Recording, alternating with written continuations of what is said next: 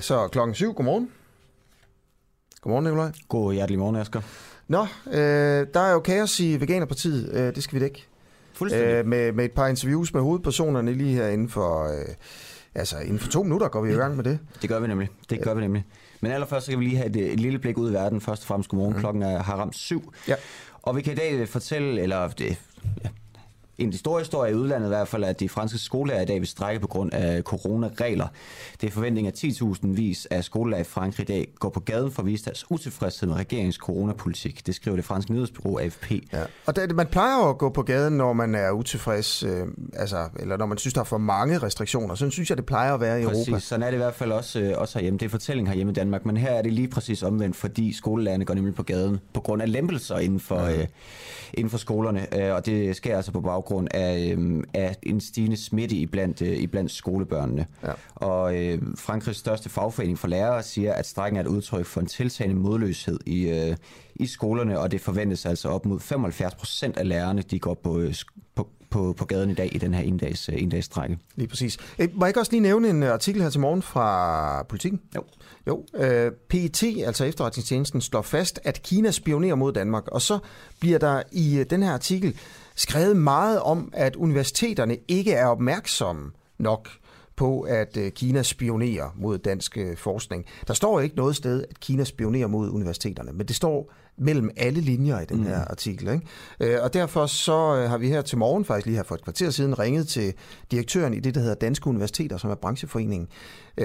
Og han har sagt ja til at blive interviewet om Ja, en time.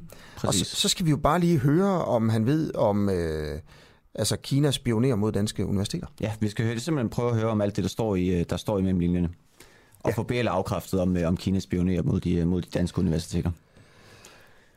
Lige præcis godt. Du kan som sædvanligt, hvis du lytter med nu her, blande dig i vores udsendelse ved at skrive på 1245. Bare send en sms til Nikolaj og mig. Øh, bare, du skal bare skrive DUA først. D-U-A-H. Og øh, så får vi den, og så kigger vi, øh, vi på det. Men altså, Veganerpartiet, der er opstillingsberettiget, og det vil jo sige ikke, at de nødvendigvis ender i Folketinget, øh, men altså, de ender i hvert fald i partilederdebatterne næste gang, øh, der er folketingsvalg. Øh, Veganerpartiet er i en eller anden form for øh, kaos. Øh, der er krænkelses, øh, der er krænkelsessager, og der bliver eller, beskyldt, øh, lavet beskyldninger til højre og venstre.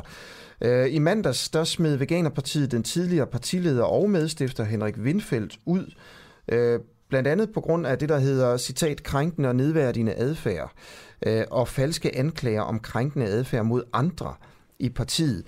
Og Henrik Windfeldt, øh, det er, det, er jo, det er jo dig. Har du krænket nogen? Godmorgen. Nej, hej Asger, og tak for sidst. Nej, det har jeg ikke. Nej. Hvad, hvad mener du med tak for sidst? Jamen, ja, vi snakkede jo sammen, da vi lancerede partistiftelsen i sin tid. Ah ja. Åh oh, ja, det er rigtigt, jeg interviewede. Og dig. tillykke med succesen på jeres medie. Det går fremragende. Tusind tak. Tak for det. Ja. lidt. Øh, hvad, hvorfor er du så blevet smidt ud? Fordi Michael, han er... Jamen, jeg ved simpelthen ikke, hvad der er gået af ham. Og landsledelsesmedlemmerne fosser ud af gruppen, og medlemmerne rejser sig imod ham. Altså, jeg ved det simpelthen ikke, Asger. Jeg er jo ikke blevet partshørt. Jeg ved ikke, hvad jeg har gjort. Jeg har ikke fået nogen begrundelse for fyringen. Jeg ved det simpelthen ikke, Asger. Jeg er fuldstændig lige så forvirret, som du er. Okay. Så du siger, at du har intet... Øh, altså, du har intet gjort. Intet, Har- ja. Altså, så, Har, så har der er været klager mod dig? Er du bekendt med, om der har været klager øh, fra Intet. folk, der har følt sig krænket? Intet. Jeg er ikke blevet bekendt med noget som helst. Det eneste, jeg er blevet... Så jeg er ikke øh, blevet forelagt en begrundelse for det her. Og den har jeg efterspurgt. Jeg har ringet til Michael i ugevis, også op til det her. Men Michael har heller ikke ville snakke med mig op til det her, fordi at, øh, han har haft en interesse i at ekskludere mig. Det ved jeg simpelthen ikke, hvorfor. Mm. Det værste, jeg har hørt, Asger, jeg håber virkelig, for jeg har ikke kunnet få en begrundelse. Så jeg håber virkelig, hvis du får lejlighed til at snakke med Michael, vil du så ikke spørge ham, og det må gerne være live i radioen. Ja, vi, vi snakker med ham om tre minutter, ja. Mm. spørg ham, hvad er det værste konkret, hvad er det værste, jeg har gjort? Jeg vil, jeg vil, jeg, har- jeg kan, ikke- han vil ikke svare mig, så jeg ved det ikke. Det, det, det er så langt ude. Jeg er blevet gjort bekendt med, at jeg i øh, foråret 2021 skulle have sagt, nu må du lige holde kæft et øjeblik, så jeg kan få lov at tale ud til en, et ledelsesmedlem. Og det beklager jeg selvfølgelig, Asger, men, men det har du nok også sagt til Nima en gang for et år eller to siden. Øhm, der, der, han siger her om eksklusionen, Michael Monberg, Øh, Henrik er hårdt arbejdende, men vi kan ikke længere se gennem fingre med måden, han behandler sine kolleger på. Det splitter organisationen indenfra. Øh, vi kan ikke tåle endnu en øh, genstart. Og der er tale om konfliktoptrappende og mistillidsskabende handlingsmønstre, samt i et større forum at fremkomme med falsk anklage om krænkende adfærd mod andre medlemmer i partiet.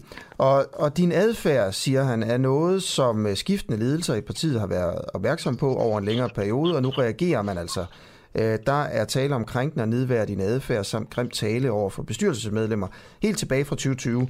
Øh, det er altså det er anklagerne mod dig og begrundelsen for, at du er blevet ekskluderet. Øhm, blandt andet kommer der det her med, at du kommer med en falsk anklage om krænkende adfærd mod andre medlemmer i partiet. Har du gjort det? Ja, og jeg var til stede, da den krænkende adfærd fandt sted. Det var min forlovede også, det var der også andre på kontoret, der var. Alle ved, at det passer. Det er nepotisme i den værste grad, Asger.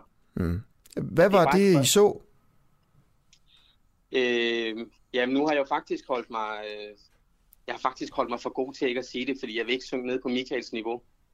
Så jeg har ikke lyst til at lufte vores øh, tøj offentligt. Men det er en krængende adfærd af seksuel karakter. Mm. Og, øh, og det har jeg meddelt ledelsen, som jeg selvfølgelig skal gøre. Øh, og, og de siger så, at det er en falsk anklage. Men det ved alle, at det ikke er. Fordi vi var der alle sammen. Øh, det, var, det var ikke noget, der var i det skjulte. Det foregik mm. noget tid, og det var noget, øh, nogle invitationer til nogle upassende ting, som ikke skal foregå i et parti. Mm. Og det stoppede jeg så dengang, der var jeg leder. Jeg sagde, det vil jeg simpelthen ikke finde mig i. Det vil jeg ikke have, det foregår mere. Mm. Så alle ved, at jeg har stoppet det. Øh, og så har jeg så fundet ud af, at det er fortsat, og det her meddelt ledelsen. Øh, Michael Monberg, som ja, du siger, står ja. bag eksklusionen af dig, og ham vi skal tale med altså, lige om lidt. må jeg ikke lige svare på den første del af de spørgsmål? Jo. Fordi den første del af de spørgsmål, den handlede om den her skiftende ledelse af adfærden. Altså det forholder sig jo sådan, at bestyrelsesforpersonen og næstforpersonen i Veganerpartiet er gået af, fordi vi ikke, de ikke vil deltage i det, som Michael han har gang i.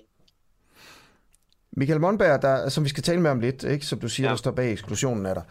Øhm, var han til stede den dag, da du påtalte krænkende adfærd på kontoret? Det foregik i en chat på Messenger, og så foregik det efterfølgende på et møde med nogle øh, med forpersonen og næstforpersonen. Hmm. Øh, vi kan jo simpelthen ikke... Øh, det er jo meget svært for os øh, her til morgen at finde ud af, hvad der er, er op og ned i, i det her. Vi kan jo bare ligesom konstatere, at du er, du er blevet ekskluderet. Dig og, dig og Michael, ikke? altså det her det er jo et nyt parti jo, og I er jo begge to medstiftere. Hvad er jeres sådan personlige historie? Altså Michael og jeg, vi har været, øh, haft et fremragende venskab.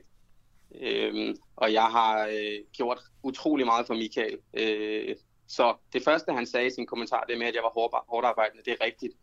Så jeg har i måtte arbejde meget for Michael, og i partiet har vi mange gange måtte undskylde for Michaels udtalelser, og undskylde for, at han er en 43-årig mand, der ikke... Måske, ja, nej, jeg, jeg vil ikke tale grimt om Michael. Men vi har haft et venskab, og der er ikke nogen i partiet eller nogen omkring Michael, der kan forstå, hvorfor han gør det her. Så han slår hånden af, øh, hans politiske rådgiver har han slået hånden af, vil han ikke snakke med mere, fordi han udfordrer ham på det, han havde gang i. Det samme gælder bestyrelsesforpersonen, næstforpersonen. Så, så Michael han er ved at skubbe alle mennesker væk fra sig, fordi alle ved, at det, han har gang i, det er fuldstændig utilstedeligt. Og det vil du også komme frem til, Asger, når du spørger ham, hvad det værste, jeg har gjort, det er. Jeg ved det ikke selv, men så vidt jeg er bekendt, så er det, at jeg skulle have sagt, hold kæft til en eller anden. Mm-hmm. Og det synes jeg ikke rigtigt, at... Altså, jeg vil gerne, og det kan jeg med sikkerhed sige, det er på vegne af alle medlemmerne i Veganerpartiet, bede Michael om at stoppe den her presseturné, han har været på de sidste 48 timer. Det gavner intet. Så fremt jeg skulle have sagt, hold kæft til nogen, eller, og det har jeg gjort, det vedkender men jeg, jeg kan huske situationen på møde, hvor jeg gjorde det, for jeg kunne ikke få lov til at tale ud, og så blev jeg irriteret, og selvfølgelig skal jeg da ikke sige, hold kæft, men, men det at tage det, og så mm. gå i medierne med det på den måde her, som Michael har gjort, det er utilstedeligt, og jeg hørte, at øh, du sagde før, citerede ham, at han sagde, at det var splittende for partiet, øh, det jeg gjorde. Der er ikke noget i Veganerpartiets historie, der har været mere splittende for partiet, end det her, som Michael han desværre har gjort. Og det er så sørgeligt for os medlemmer at se den mand gøre det, ikke kun ved mig og partiet, men også mod sig selv. Så Henrik, vi er så af det. Henrik, vi vil gerne hjælpe Michael videre. Henrik Windfeldt, øh, jeg, jeg afbryder dig lige, fordi du nævnte nogle, øh, du nævnte nogle messengerbeskeder mellem, øh, ja, var det mellem dig og ledelsen. Må vi, ja. må, må vi se dem her på den uafhængige? Det, det ved jeg ikke, fordi jeg har, jeg har haft udfordringer med, øh, altså Michael han kalder mig for det ene eller det andet, og hvis jeg begynder at tage beskeder fra en intern chat, så er det det næste, han bruger. Nå, men hvis du har, altså hvis du har rent mel i posen i forhold til, til Michael, Jeg så er der vel ikke noget, så er der vel ikke noget galt, ser beskederne. Jeg har fuldstændig ren mel i posen. Så, vi må gerne se beskederne.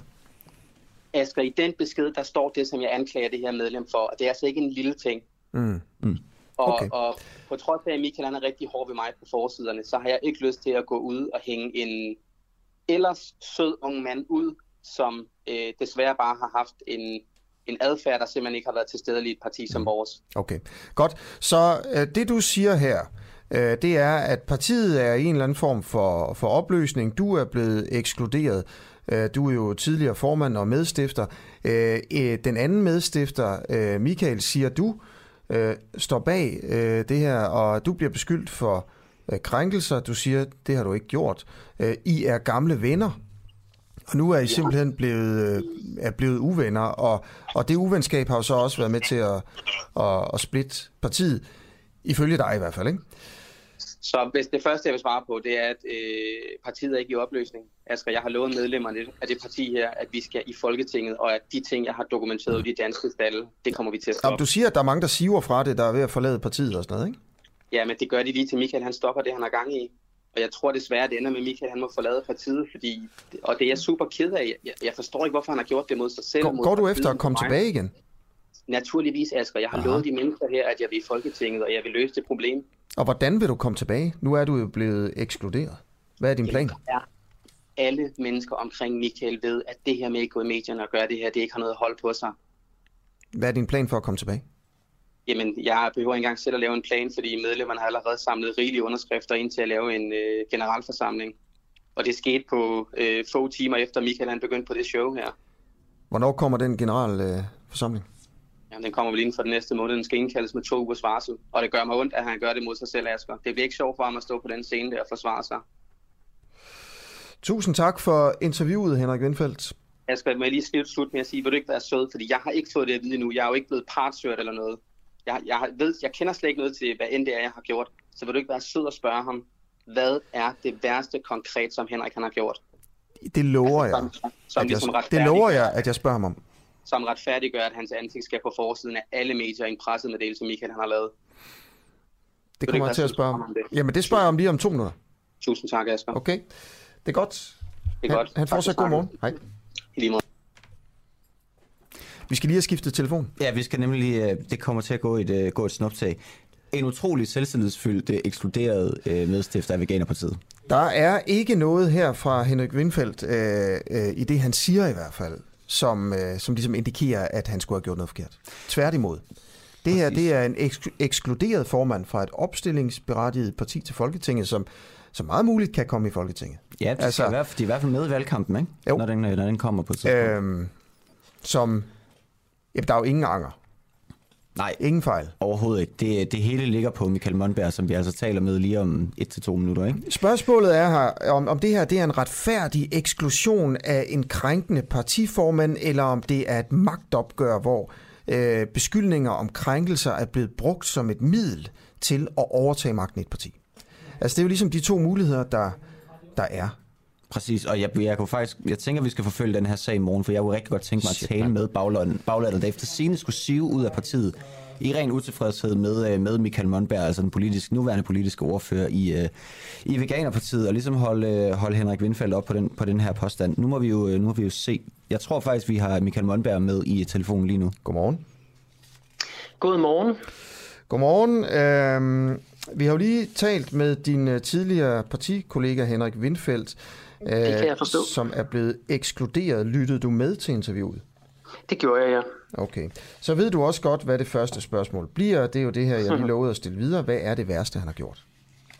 Ja, altså Henrik tror selv, det er en sætning, der hedder hold kæft på et møde tidligere. Øh, Det er en del af det, øh, men, øh, men det sjove er, så siger han, der ikke er andet, og alligevel så siger han også, at han er fremkommet med de klager her. Så jeg tror godt, han ved, hvad det handler om sådan overall, og det har han også fået at vide. Hvad er det Øhm, værste, han har gjort? Jamen altså, man kan jo sige, der har jo været, øh, der har jo været den første tid med Henrik, og der har været den anden tid med Henrik. Den første tid, der, øh, der har der har jo været mistillidsvotum fra den tidligere bestyrelse. så øh, holdt Henrik op i partiet. Nu er han kommet tilbage, og her fik han jo en chance til. Den, den har han så forspildt ved at fremkomme med de her anklager om seksuel krænkende adfærd fra et andet, øh, led, et, et andet medlem af, af landsledelsen. Ja. Men hvis vi lige prøver at blive ved, ved, ved spørgsmålet, hvad er det værste, han har gjort? Ja, men det, altså, man kan sige, det er, den, det er jo den sidste ting, han, øh, han falder på den her gang. Så det, hvad men, er det værste, han men, har gjort, vil du sige? Men det er, det er at fremkomme med, med anklager om seksuel krænkende adfærd mod en anden. Det har vi undersøgt helt til bunds, og der er ikke noget i de her anklager her. Nej. Og når man, brug, når man bruger det til egen fordel, som er landsledelsens opfattelse, så har man ikke bare kommet med, som man jo bør gøre, hvis man hører noget, komme med et, øh, et godt råd til landsledelsen om at undersøge noget, men man har prøvet at bruge det til egen fordel. Okay, vil du prøve at beskrive, hvad det er, der sker, da han kommer med, altså hvad er det for nogle anklager, han kommer med om et andet medlem? Nej, det vil jeg ikke, fordi vi, øh, det er en personalesag, og mm. der er der er, ja, det, der er, vi, vi er nødt til at arbejde med tillid internt, og der er mm. også noget tavshedspligt. Men, men, vil... men jeg, vil lige, jeg vil lige sige en ting her, mm. og det er, at vi har en uh, tryghedspolitik i Veganerpartiet, og den siger, at vi har en nul-tolerance, og så siger den blandt andet over for mobbende og chikanerende adfærd. Og det vi har set i den her sag her, på det seneste, det er lige præcis mobbende og chikanerende adfærd. Så det, når, øh, det når, bare lige, når bare lige, så, jeg vil øh, gerne lige blive ved det værste eksempel her hvis ja. det er okay. Fordi ja, ja. Øh, det er jo altså, vi, vi taler her om, at i, i mandags smed den tidligere partileder og medstifter Henrik Windfeldt ud øh, øh, på grund af citat krænkende og nedværdigende adfærd og falske mm. anklager mm. om krænkende adfærd mod andre i partiet. Det er det sidste, du hæfter dig ved her som det værste. Ja. Og, og jeg, jeg talte, eller vi talte med ham om det øh, lige for fem minutter siden, hvor han altså, han siger, der er en episode på kontoret, hvor mm. øh, en en anden person i partiet, en, en anden i ledelsen, siger et eller andet krænkende øh, af seksuel karakter til en anden en på kontoret. Mm, øh, ja. det, det, er nu ikke, det er nu ikke helt det. Det er, det er, øh, det er seksuelt krænkende adfærd. Se, oh, modtaget, seks, simpelthen at gøre noget seksuelt krænkende. Ja. Øhm, og det du så siger, det er, altså den beskyldning, det er løgn. Ja. Og hvorfor er det, var du der? Øhm, jeg var ikke til stede på det tidspunkt, nej. Hvordan ved du så, det er løgn? Jamen, øh, flere personer i landsledelsen har øh, lavet en, øh, en gruppe, der har undersøgt den her sag her. Vi har snakket med alle implicerede, mm. og øh, ingen har sagt, at der er noget på det her. Okay. Okay, så, så hvorfor skulle Henrik Windfeldt lyve om det? Hmm, ja, altså det jeg synes, der fremgår i, øh, i Henriks interview og i hans opførsel de sidste par dage, det er, det er det her med, at han ikke selv har noget ansvar i noget som helst. Øhm, Men hvorfor skulle han lyve om det her? Jamen, han vil jo gerne tilbage i partiet. Men hvorfor skulle han så opfinde en, en, en historie om seksuelt krænkende adfærd? Jamen, der skal vi tilbage til, øh, til sagen tidligere på året, hvor han får en, øh, et mistillidsvotum af den daværende bestyrelse. Og øh, den person, han udtaler det her imod, var med i den daværende bestyrelse, og øh, Henrik har, lad mig bare sige mildt, ikke brudt sig om ham lige siden. Okay, så det er sådan et, et personligt opgør om en eller anden form for magt i partiet, øh, og, og, og så det du siger, det er, det er grunden til, at der bliver fremsat falske anklager. Nej, jeg er ikke inde i Henriks hoved, så jeg kan ikke fortælle dig, hvad grunden er. Men øh, mm. min mistanke, det, er, det, er, det, det peger i den retning. Han bliver også smidt ud, fordi han øh, har citat, og det er et citat fra dig, krænkende og nedværdigende adfærd, citat slut. Vil du ja, prøve at give det... et eksempel på den krænkende og nedværdigende adfærd, som øh, den tidligere formand har haft? Igen så er det personsager det her, så jeg kan ikke gå ind i detaljerne. Men jeg kan sige dig, at er, den det, tidligere... Er det ord eller, eller seksuelt krænkende handlinger? Nej, vi har aldrig nogensinde sagt, at Henrik har begået noget seksuelt krænkende, så den, den vil jeg gerne feje helt af bordet. Mm. Øhm, igen, vi har en tryghedspolitik, der siger, at vi har nul tolerance over for mobning og chikane og den har Henrik øh, ikke overholdt. Jeg vil sige, at den her tryghedspolitik, den er relativt ny, så den, den var der ikke tilbage i den, øh, i den tidligere bestyrelse, så vidt, jeg, så vidt jeg er orienteret. Jeg er jo kommet tilbage i august måned. Mm. Under alle omstændigheder, den tidligere bestyrelse ender med at stille et mistillidsvotum til Henrik, så han ikke længere kan være leder af partiet. Og det er fordi, at han, øh, Henrik han kan være en meget hård mand, og øh, det, det her med mobbende og chikanerende adfærd, det er desværre noget, han, øh, han har udvist øh, flere gange. Øhm, det var årsagen til, at jeg selv forlod partiet øh, tilbage i september 2020. Øh, Michael Lundberg, jeg, jeg, af, jeg afbryder dig lige, fordi Henrik Windfeldt har lige skrevet til os, øh, ja. at du gerne må nævne, nævne det i radioen. Du må gerne fortælle, hvad det er for nogle, for nogle sager, der er tale om. Øh, igen, det, altså, jeg kan nævne min egen sag, men jeg nævner ikke andre personer med navnsnævnelse. Mm. Okay, super. Nævn din egen sag. Det vil være rigtig fint. Tak. Øh, jamen, jeg vil bare sige så kort, at den her øh, mobbende og chikanerende adfærd, den blev jeg selv udsat for øh, hen over to dage, øh, og så valgte jeg at forlade partiet. Og hvad, det, det, var, det var mit exit dengang. Ja, du, hvad gjorde han? Øh, jamen altså, vi, vi, vi var i en... Øh, i, det, det sjove var, at den pressede situation med at samle vælgererklæringer, den var slut. Øh, vi skulle til at, i, at, at lave et, øh, et, et pressemøde, øh, og af en eller anden grund, så, øh, så mener Henrik, at så, øh, så skal jeg ikke, jeg skal ikke have den, den forpersonspost, som jeg havde på det tidspunkt. Og det bliver ikke sagt direkte, det bliver sagt øh, nedværdende over for mig. Øh, han brugte to dage på at så i virkeligheden at pille mig ned som person. Hvordan, øh, kan min... du prøve at fortælle, hvordan? Nej, det ved jeg egentlig ikke rigtigt. Hvorfor? Øh, men jeg vil gerne, Hvorfor? jeg vil gerne Fordi sige... han har jo ikke noget imod det. Nej, Henrik Windfeldt siger, at han er ligeglad. Uh, han kan ikke sige, ja, ja. at det er en personale sag for at beskytte mig. Han må sige, hvad det er, skriver han til os. Henrik ved godt, hvad der skete i de dage der. Øhm, Men vi ved det har, ikke jo. Han, nej, nej, nej, nej. Og, og det, er jo, det er jo, hvad det er, kan man sige. Vil du, vil du, øh, men, men, men, vil nej, du sige, jeg hvordan han pillede dig ned og sådan noget? Jeg vil egentlig gerne uh, slå fat i noget, og det er, at Henrik siger, at han har ingen idé om, hvad der overhovedet er foregået, og han har aldrig nogensinde uh, gjort andet end at sige, hold kæft til nogen. Mm. Og det ved Henrik godt, at det har han. Og, og det er derfor, det er svært at, vil, vil du at sige, snakke hvad, med hvad han sagde til dig? Altså, hvordan han pillede dig ned? Det er bare fordi... Øhm, altså, du kommer jo heller ikke rigtig med noget konkret. Nej. Øhm, nu kan jeg se her, han skriver også i chatten, hvorfor bliver jeg smidt ud for at kritisere Michael? Men vil du ikke øhm, prøve at svare på det første? Altså, hvad, hvad, hvad gjorde han? Hvordan pillede han dig ned over flere dage? Jamen, så skulle jeg jo, så skulle jeg jo sige uh, tusinder af ord. Mm. Uh, det, det, det kan jeg jo ikke, Asger. Okay. Øhm, men, men igen, når han nu skriver her i chatten, hvorfor bliver jeg smidt ud for at kritisere Michael?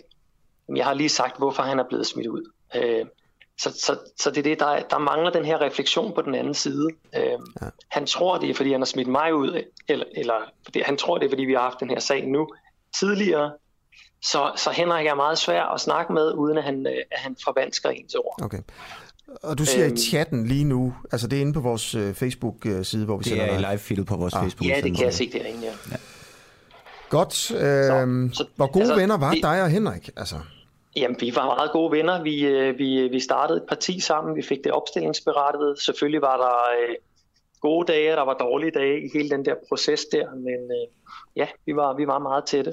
Mm. Og når man så bliver personligt angrebet, så gør det, så gør det jo meget mere ondt, end hvis det var øh, en, øh, en kødspiser eller en, øh, en, en landmand, der er vred eller noget. Ja.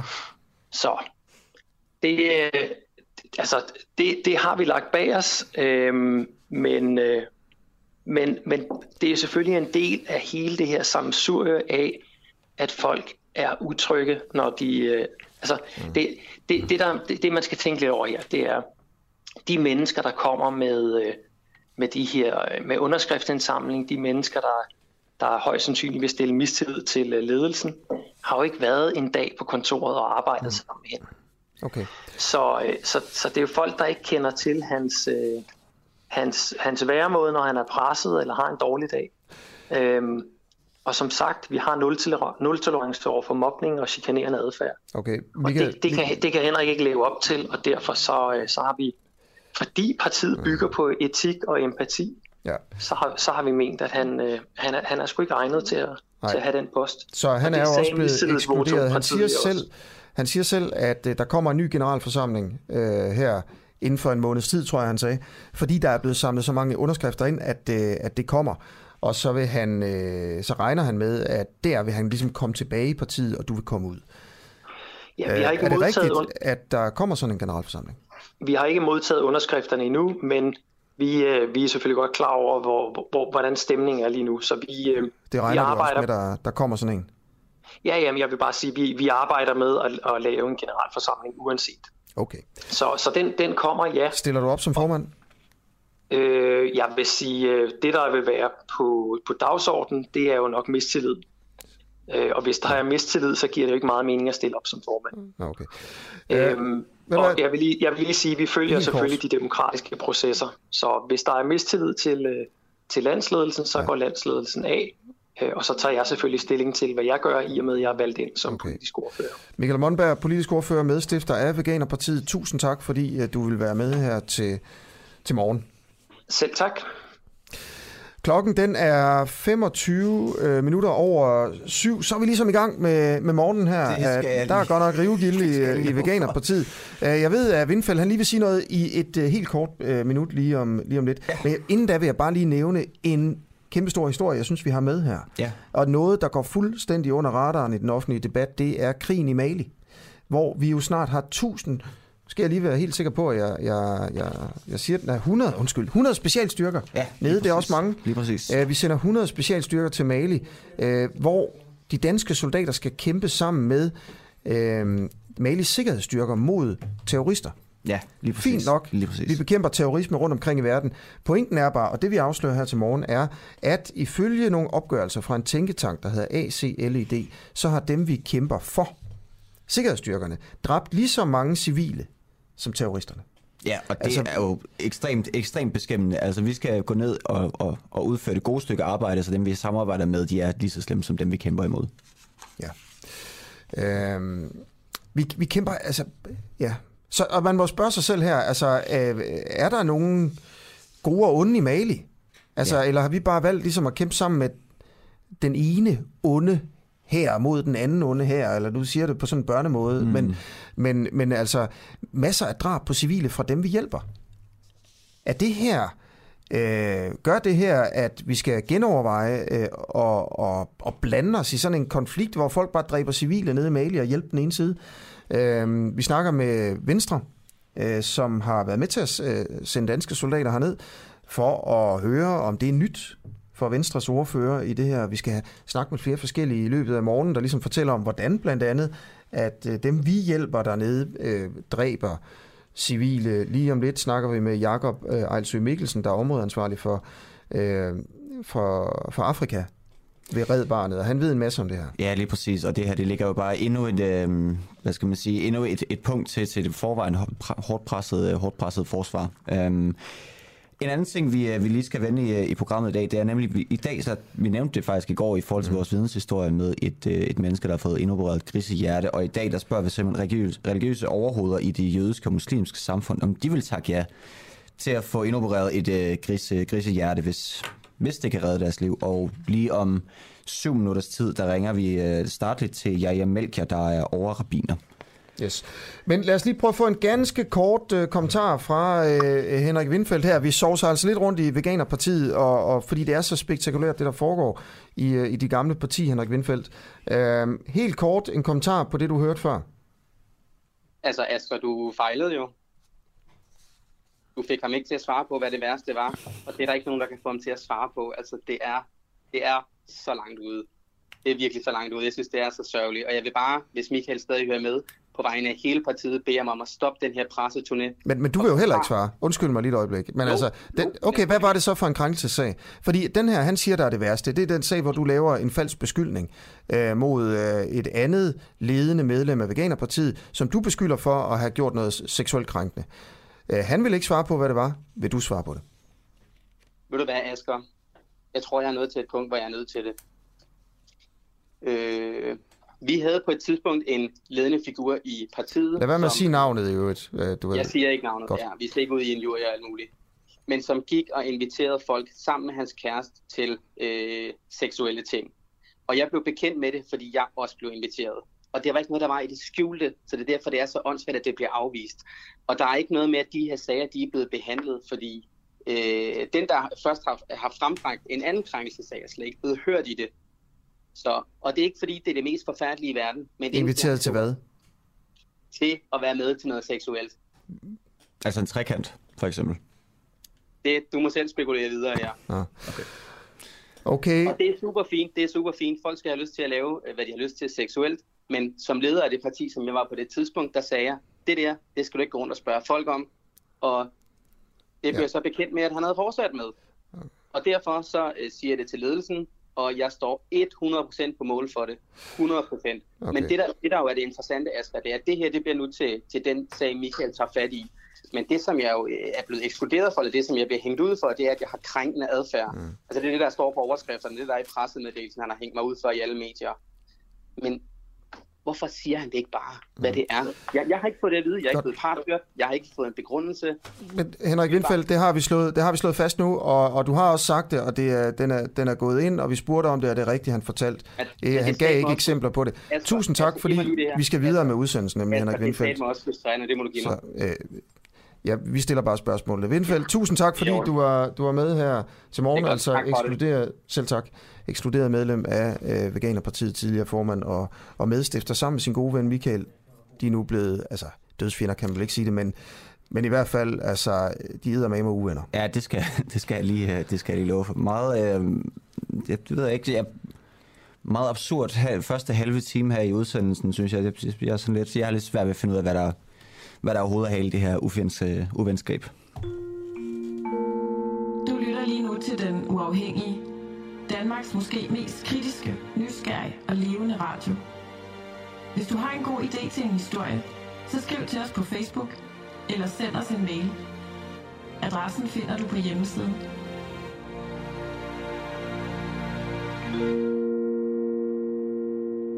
Hver eftermiddag, mandag til torsdag fra 16 til 18, kan du her på Den Uafhængige ringe direkte ind til vores værter, hvis du mener, at de tager fejl i deres påstande. Det her emne her, det er så vigtigt, og det er så stort en, en slagmark, at, at den kommer vi ikke udenom. Men det, det er jo det, der er fantastisk, det er, at vi kan tale demokratisk. Lige nok, og det er, det er jo det. Er det. Det, ja, det, det er jo præcis, uenige eller, eller enige om. Lige nok. Præcis pointen med det her program, det er jo, at vi skal, vi skal have talt om tingene. Også os, der er uenige. En ny påstand i hver udsendelse. Der er ingen sluser eller lyttercensur. Du kommer direkte igennem, og alt er tilladt, så længe du er uenig. Nu, nu siger jeg sådan meget direkte, nu har jeg prøvet både at have folk, der øh, øh, synes, jeg er en kæmpe idiot, øh, og så har jeg også prøvet at få noget på hovedet. Jeg har været dørmænd i 10 år, jeg, jeg har fået øh, rigeligt rigelig med øh, knytnæver til ansigtet. Ja, nu skal det altså dreje sig om øh, ganske, ganske kort om vores eftermiddagsprogram, hvor øh, ja, vi godt kalder det Øretævernes holdeplads. Verden i dag, det er Josefine Fock, og du sender fra klokken 16 til klokken 18, Josefine. Hvad er dagens påstand? Jamen, godmorgen. Det er, at jeg gerne vil... Øh, jeg synes, vi skal vide som Danmarks befolkning, hvad vores øh, spionschef er anklaget for. Altså, jeg synes, den der form for hemmelighedskrammeri, der foregår nu, er helt vanvittigt. Vi har en spionchef, der er blevet anklaget for et eller andet, og vi får ikke lov til at vide, hvad det er. Og det kan man sagtens gøre, selvom, øh, selvom ting og sager skal være fortrolige. Okay, prøv at Vil det skade landets interesser, hvis vi får at vide, hvad han er anklaget for? Nej, det tror jeg ikke. Hvordan kan du vide det, når du ikke ved, hvad han er anklaget for? Ja, men det er jo i hvert fald også det, hans anklager siger, og så må vi jo diskutere det. Altså, der har jo været en rapport, der har frikendt det, der er foregået, hvor, hvor der har været fire øh, øh, personer fritaget for tjeneste. Det viser sig så, at Lars Finsen er den ene af dem.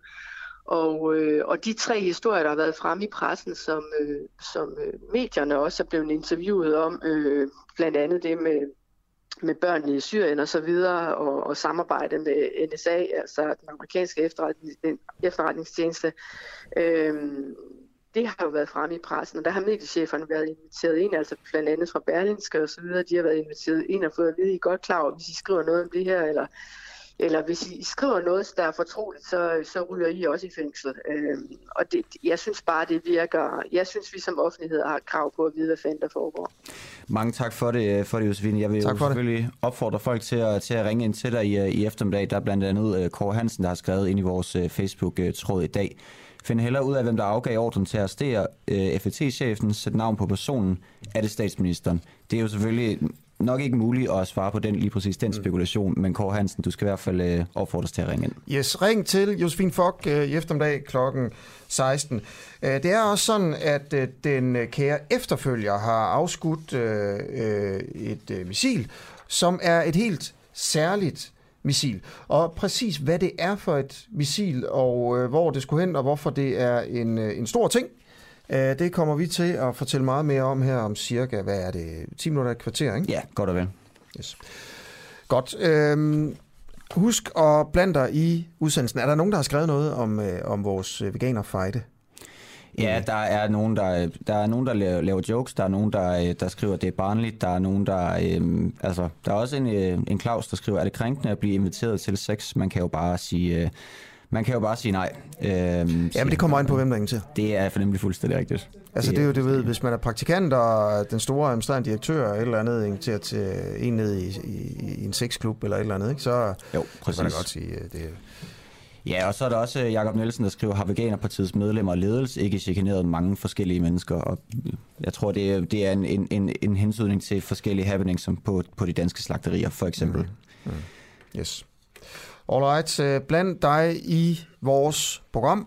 Sig, vi er nogle idioter, mig og Nikolaj. Øh, øh sig, vores gæster tager fejl. Alt sådan noget, der bidrager til at kvalificere debatten. Øh, måske lige det med at sige, at man er en idiot, bidrager måske ikke til debatten, men så kan man sige, hvorfor vi er der, og så bidrager man lige pludselig. Ja, præcis. og det kan du gøre inde på Facebook, hvor vi sender live. Øh, du kan også gøre det ved at skrive en sms til 1245. Så bare skriv DUA først, D-U-A-H, et mellemrum, og så din besked. Øh, og så er der en, der skriver, at vi ikke er idioter. Nej, men det kan vi godt nå at, øh, at blive. Ja, der er jo halvanden times bag udsendelsen. Øhm, og øh, Sharia Melchior, godmorgen. Godmorgen. Godmorgen. Du er overrabiner, øh, selvfølgelig i det jødiske samfund, øh, og vi havde en historie i, øh, i går, øh, der handler om, at øh, en amerikaner fra Baltimore har fået indopereret et grisehjerte. Og han ligger altså nu her på sådan, øh, det må være 6. døgn nu her, mm. øh, med det her hjerte i sig. Og hvis det bliver en succes, så er det jo en ting, der kan komme til, til Danmark for eksempel, hvor der er, jeg mener det er 16 mennesker, der ved årsskiftet ventede på et nyt hjerte, øh, men ikke kunne, øh, kunne få et. Det kan være, at de skulle have et grisehjerte. Vil man som jøde, med det forhold, man har til svin i jødedom, øh, have grisehjerter ind i kroppen? Øh, jeg tror, man har en øh, misforståelse om øh, jødedoms øh, opfattelse af svin øh, og gris.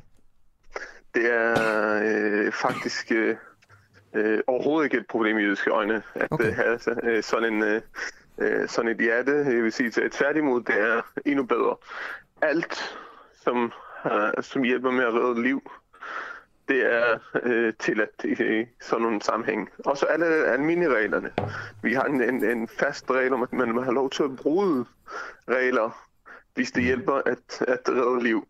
Øhm, øh, svin er det forbudt at spise.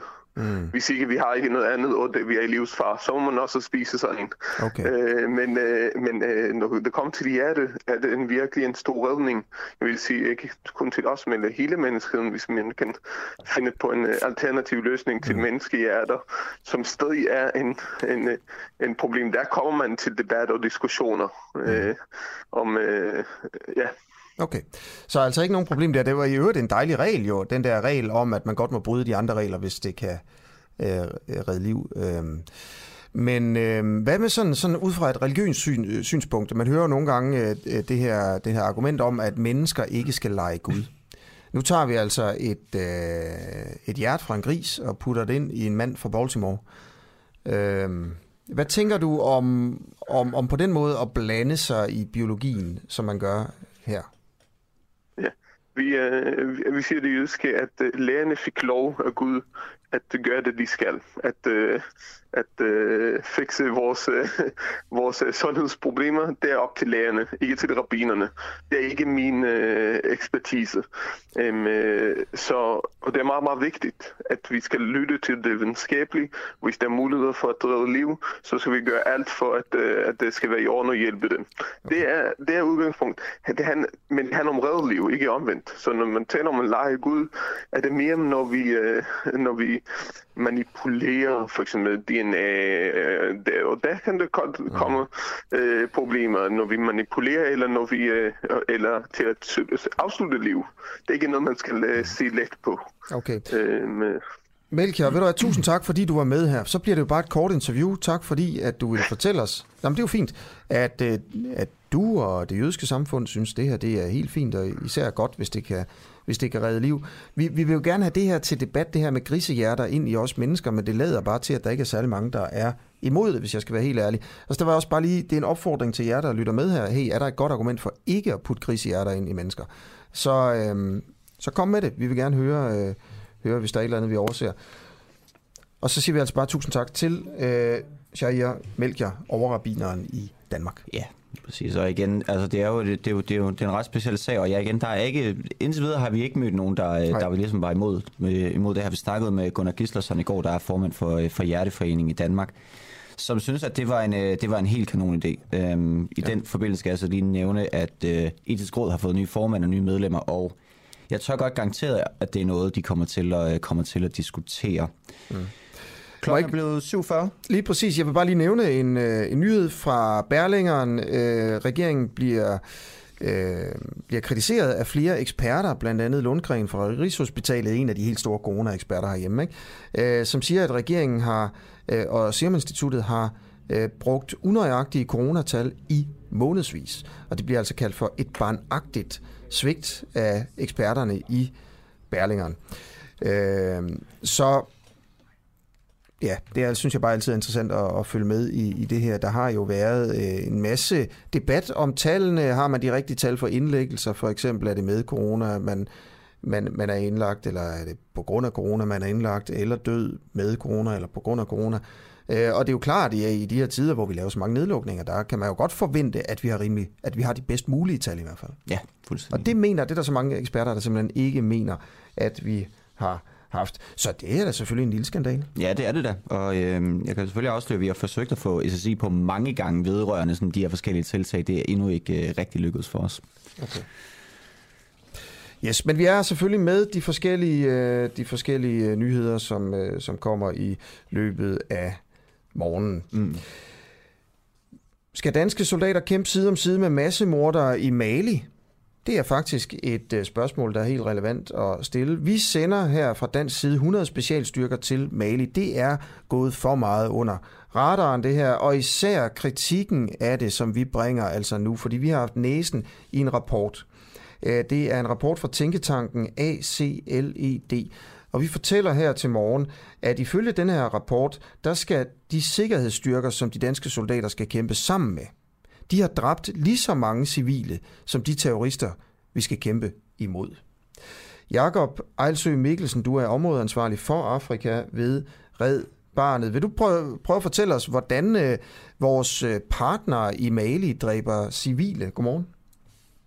Godmorgen. Ja, det er jo også en øh, rigtig kompleks øh, problemstilling, som de her danske specialstyrker kommer ned til, og derfor må man jo bare sige, som I siger i oplægget, en virkelig svær øh, opgave. Øh, det handler jo om, at øh, konflikten i Mali og andre steder i det centrale Sahel er, øh, har mange forskellige lag. Og det er ikke så enkelt, at det blot er en gruppe terrorister, der kæmper på den ene side mod de gode, nemlig den nationale her og internationale styrker på den anden side. Det er sådan, at mange af de her bevæbnede grupper, som også bliver kaldt for terrorgrupper, og nogle af dem er også terrorgrupper, kan man sige som sådan, de fisker i de vande, hvor der er fattige mennesker, der bor på landet eksempelvis og lever som nomader, øh, som er blevet negligeret af staten øh, i Mali for eksempel i mange år. Øh, og de prøver at fiske lidt i de vande og, og prøver at få dem til at støtte op om, om de her grupper. Øh, så, så der er faktisk rigtig mange øh, lag i det, og det gør også, at øh, Malis øh, her eksempelvis ikke altid øh, synes, at, at nogle af de her andre befolkningsgrupper er på deres øh, side. Øh, og det vil sige, at når man angriber øh, nogle af de her bevæbnede grupper, så dræber man også nogle gange i virkeligheden civile. Okay, så vil du prøve at fortælle, altså, hvordan de civile bliver dræbt af dem, vi hjælper? Altså de, de, dem, vi er taget ned for at hjælpe med 100 soldater. øh, hvordan er det, de har dræbt øh, civile? Jeg, kan jeg har ikke belæg for at sige, at øh, danske soldater skulle have dræbt øh, civile. Det vil, jeg, det vil jeg gerne starte med at understrege. Ja, det er klart, men det er der ingen, der øh, påstår. Det, det kender jeg ikke til. Det er der nej. ingen, der påstår. Øhm, nej, præcis. Øh, men altså, man kan sige, at det der, det der er sagen, at danske styrker kommer jo ned for at træne øh, den nationale her. Øh, og lige nu er det sådan, at øh, i Mali sidder på magten. Øh, de har i gennem to militærkup inden for det sidste år øh, tilkæmpet sig magten mm. og øh, tilsidesat det demokratisk valgte styre, øh, der var i Mali. Øh, og lige nu er der en, en stor debat om, hvorvidt de overhovedet er, er villige til at overgive magten igen til det civile styre. Så der er en, en, en politisk krise, hvor militæret er en væsentlig del af det øh, i øjeblikket i Mali.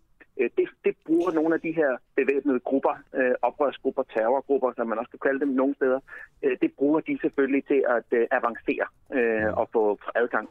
Øh, men altså pointen er, er i virkeligheden den, at det er en enormt kompleks krise, som de danske soldater kommer ned til. Og vi kan jo se i, Red Barnet gennem vores arbejde, vi er meget til stede i, i Mali. Vi laver både uddannelse, vi støtter med mental sundhed, psykosocial støtte, vi støtter børn, der er underernæret osv. Vi har jo sværere og sværere ved at få humanitær adgang ja. til bestemte Men... områder.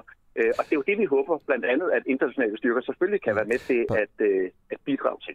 Jeg, jeg vil bare lige høre, øh, også fordi nu bliver jeg sgu lidt i tvivl om, du ved det, jeg spørger dig om, ikke?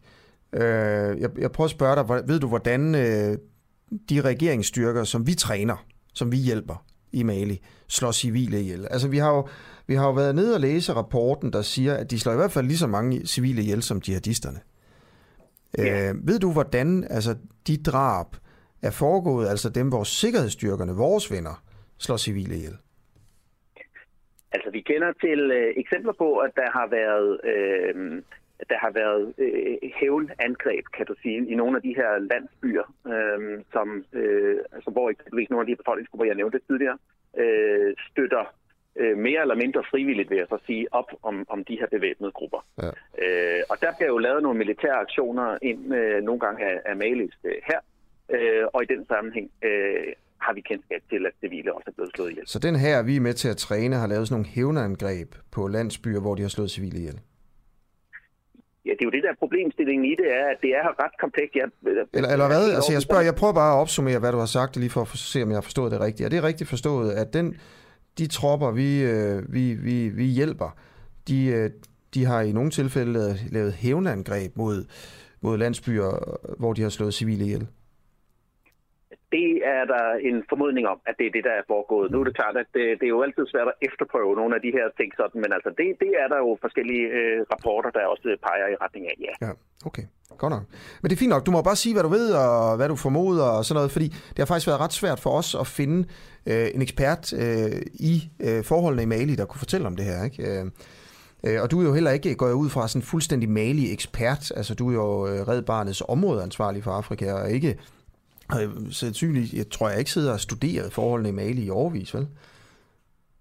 Nej, altså jeg, jeg øh, kender selvfølgelig en del til Mali gennem det arbejde, vi laver i Mali, men du har fuldstændig ret i, mm. jeg har jo ikke kendskab til eksempelvis om, øh, om Malis her, øh, altså præcis hvordan Malis her opererer øh, eksempelvis. Øh, det har jeg ikke. Men jeg vil da dog øh, sige, at øh, jeg tænker selvfølgelig, at alt andet lige må man da mene, at det kan være en, en positiv ting, at der kan være øh, internationale styrker, som eksempelvis danske, der forhåbentlig kan være med til at træne øh, Malis øh, her, fordi der er ingen tvivl om, at der er foregået ting øh, og foregår ting i Mali, som, øh, som jo på ingen måde, kan du sige, hjælper med at løse konflikten i det mm. her. Fordi det er klart, at hvis det nationale her slår lige så mange civile ihjel som øh, nogle af de bevæbnede grupper, som den bekæmper, så er det også svært at vinde hjerterne hos de civile øh, ja. over på sin side. Og det er jo det væsentligste, det kender vi jo fra andre konflikter også. Det, det er jo noget af det vigtigste i forhold til at kunne skabe fred i, på, på lang sigt. Den her, vi træner øh, dernede, altså regeringshæren, som jo så slår lige så mange civile ihjel som de andre, øh, rekrutterer, nu er du jo fra Red Barnet, rekrutterer den børnesoldater for eksempel? Jeg har ikke øh, belæg for at sige, at den nationale her rekrutterer børnesoldater. Vi ved til gengæld, at det gør de bevæbnede grupper. Og det er faktisk en del af problemstillingen også, at øh, vi, vi har lavet et stykke øh, øh, analysearbejde på baggrund af noget research, som en tænketank, vi arbejder sammen med, i, øh, der er baseret i Senegal, har lavet. Der viser, at børn, øh, både drenge og piger helt til 8 års alder, mm. bliver rekrutteret af de her bevæbnede grupper. Men det vil jo i virkeligheden også sige, når vi taler om øh, eksempelvis, at øh, Malis nationale her nu har slået øh, så og så mange terrorister ihjel, så er der jo også en risiko for, at nogle af dem er børn, der er blevet rekrutteret altid mod deres vilje ind ja. i de her oprørsgrupper. Så der er jo nogle problemstillinger i, i alt det her, øh, som er, er virkelig komplekse. Okay. Ved du hvad, Jakob øh, Ejlsø Mikkelsen, tusind tak, fordi du vil, øh, du vil være med her til morgen. Velbekomme. Og det, vi altså, det jeg fik ud af, af, af det her interview, var jo altså så, øh, Nikolaj her, at, øh, at, at det, der står i den rapport, det bliver i hvert fald ikke øh, modsagt af, af Red Barnets mand i, i Afrika, der formoder, øh, at, øh, at det er rigtigt. Og altså også øh, fortæller om de her hævneangreb øh, fra Malis militær mod landsbyer, øh, hvor, hvor, der har været, hvor man har, har lavet hævneangreb og dræbt civile. Ja. Øh, og det er jo altså øh, en her, vi tager ned for at, at træne. Og så er argumentet selvfølgelig, som vi hører her, øh, det er jo egentlig meget, det havde jeg ikke tænkt over, øh, når herren er så, altså, så forfærdelig, så er det meget god idé at tage ned og træne den. Men så kunne man jo lige så godt tage ned og træne terroristerne, ikke? Øh, det er altså en her, der kuppede sig til magten i Mali sidste år, øh, og for nylig har den her her, som vi tager ned for at træne, altså militæret, meddelt, at der vil gå mellem Altså, der vil gå lidt tid, før man kan overdrage magten til en civil regering. Og tidshorisonten her er fra generalerne mellem 6 måneder og 5 år. Jamen, det, er det er et jo, overslag. Det er jo dejligt, dejligt ukonkret. I næste time, der, der snakker vi også med Rikke Havigård, der er antropolog og phd studerende ved uh, Institut for Strategi og Krigsstudie på Forsvarsakademiet. Og der skal vi altså høre nærmere ind til de her jihadistiske grupper, som, uh, som det danske, ja, dele af det danske forsvar har taget ned for, for at bekæmpe. Lige præcis. Øhm, lad os også lige prøve at huske på, at vi i den her uge har fokus på, at, øh, at vi har afsløret via nogle agtindsigter, øh, at 120 udvisningsdømte kriminelle er efterlyst af politiet. Øh, det er en agtindsigt, vi har fået fra Udlændingsstyrelsen. Det betyder altså, at der er 120, der er stukket af ja. fra nogle øh, udrejsecentre. Folk, der har begået kriminalitet, udlændinge, der har begået kriminalitet i Danmark, og øh, i den forbindelse har været i fængsel, og så også er blevet udvist, øh, når de er færdige med afsoning i fængslet men som ikke kan komme hjem af en eller anden grund, så er de, øh, så er de blevet sat på et udrejsecenter, hvor man venter på, at de kan blive smidt ud. Øh, sådan rent praktisk, fordi juridisk der er de blevet smidt ud, de er stukket af. Ja. 120 af dem er stukket af, politiet aner ikke, hvor de er. Vi har fokus på at prøve at finde ud af, hvor nogle af dem er. Øh, det synes jeg, vi, vi måske kunne være meget rart at vide. Er de, øh, er de i Gellerup? Øh, eller et eller andet sted? Øh, eller er de taget til Tyskland eller Sverige? Ja, altså er de ude af landet, eller er de i landet? Det var meget der, er jo, øh, der er jo regler, nogle regler, der siger, at der er simpelthen en forældelsesfrist for, øh, for hvornår man ligesom kan... Ja, hvornår de her 120, de, de ryger ud af, af statistikken, og jeg undrer mig meget over, sådan, hvor mange der egentlig er faldet ud af den her, øh, den her statistik. Vi har jo blandt andet spurgt øh, Socialdemokratiet, mm. øh, ordfører, øh, udlændingordfører for Socialdemokratiet, Rasmus Stoklund, om han ved, hvor... Øh, hvor er de henne? Morgen? Øh, nej, det ved jeg desværre ikke. Hvis I ikke øh, kan frihedsberøve dem, så kan I måske sætte endnu mere ind for ligesom at finde dem. Jo, altså problemet er jo, at vi kan ikke rigtig gøre noget, så de ikke går rundt uden opsyn, fordi de er jo ikke frihedsberøvet. De har udstået deres fængselsstraf. Og selvom jeg godt sådan i et, øh, i et kægt øjeblik kunne have lyst til bare at tænke, ja, men kan vi så ikke bare blive ved med at bo men så må man jo også sige, at vi bor i et retssamfund, og man kan ikke bure folk inde, der ikke er idømt en straf. Og der har vi så bare det her problem med, at nogle af de her, de kommer fra nogle lande, som vi har svært ved at få udsendt til, og så kan de så stikke af undervejs i det forløb. Ja, således øh, Rasmus, øh, Rasmus Stoklund, udlændingeordfører for Socialdemokratiet.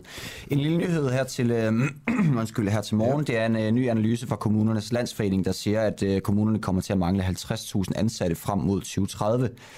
Og det er altså en prognose, der er udgivet i, øh, i går, og det er en, de siger, at det kan blive en endnu større udfordring for kommunerne at finde sociale sundhedsassistenter, mm. lærere og pædagoger, end, end der allerede er. Og det er altså de her såkaldte velfærds, velfærdsuddannelser, som vi tidligere har dækket i forhold til kritik, der har været af uddannelserne på, på de forskellige på professionshøjskoler, hvor eleverne simpelthen ikke mener, at de får noget som helst ud af uddannelsen, fordi det bliver, det bliver for akademiseret. Øh, og Jakob Bundsgaard, der er formand for kommunens landsforening og i øvrigt øh, borgmester i Aarhus, han siger, at øh, vi skal bruge 50.000 flere, hvis vi skal levere den velfærd, vi har i dag til flere ældre med andre behov. Mm. Og øh, ja, prognosen går, øh, siger også, at øh, ja, altså arbejdsstyrken kommer til at stige, men mange vil komme til at vælge den private sektor frem for den offentlige. Hvorfor ikke tage 50.000 filipiner? Giv dem 50 kroner i timen. Så kan de pleje vores, øh, vores, vores gamle for eksempel. Skal de kan få et arbejde, og vi kan jo få løst problemet, og vi kan spare nogle penge i det offentlige. Skal de betale skat af de 50 kroner, de får? Ved jeg ikke. Ja, lad os sige det. okay. Ja. Godt. Den øh, kære efterfølger øh, har øh, lanceret et nyt supervåben, og det bliver fyret af her i, fra Nordkorea øh, i det må vel være i, i forgårs, og ifølge statsmediet, øh, der har man testet et såkaldt hypersonisk missil. Og det skete altså, mens øh, Kim Jong-un han stod og kiggede på det. Og det lød sådan her.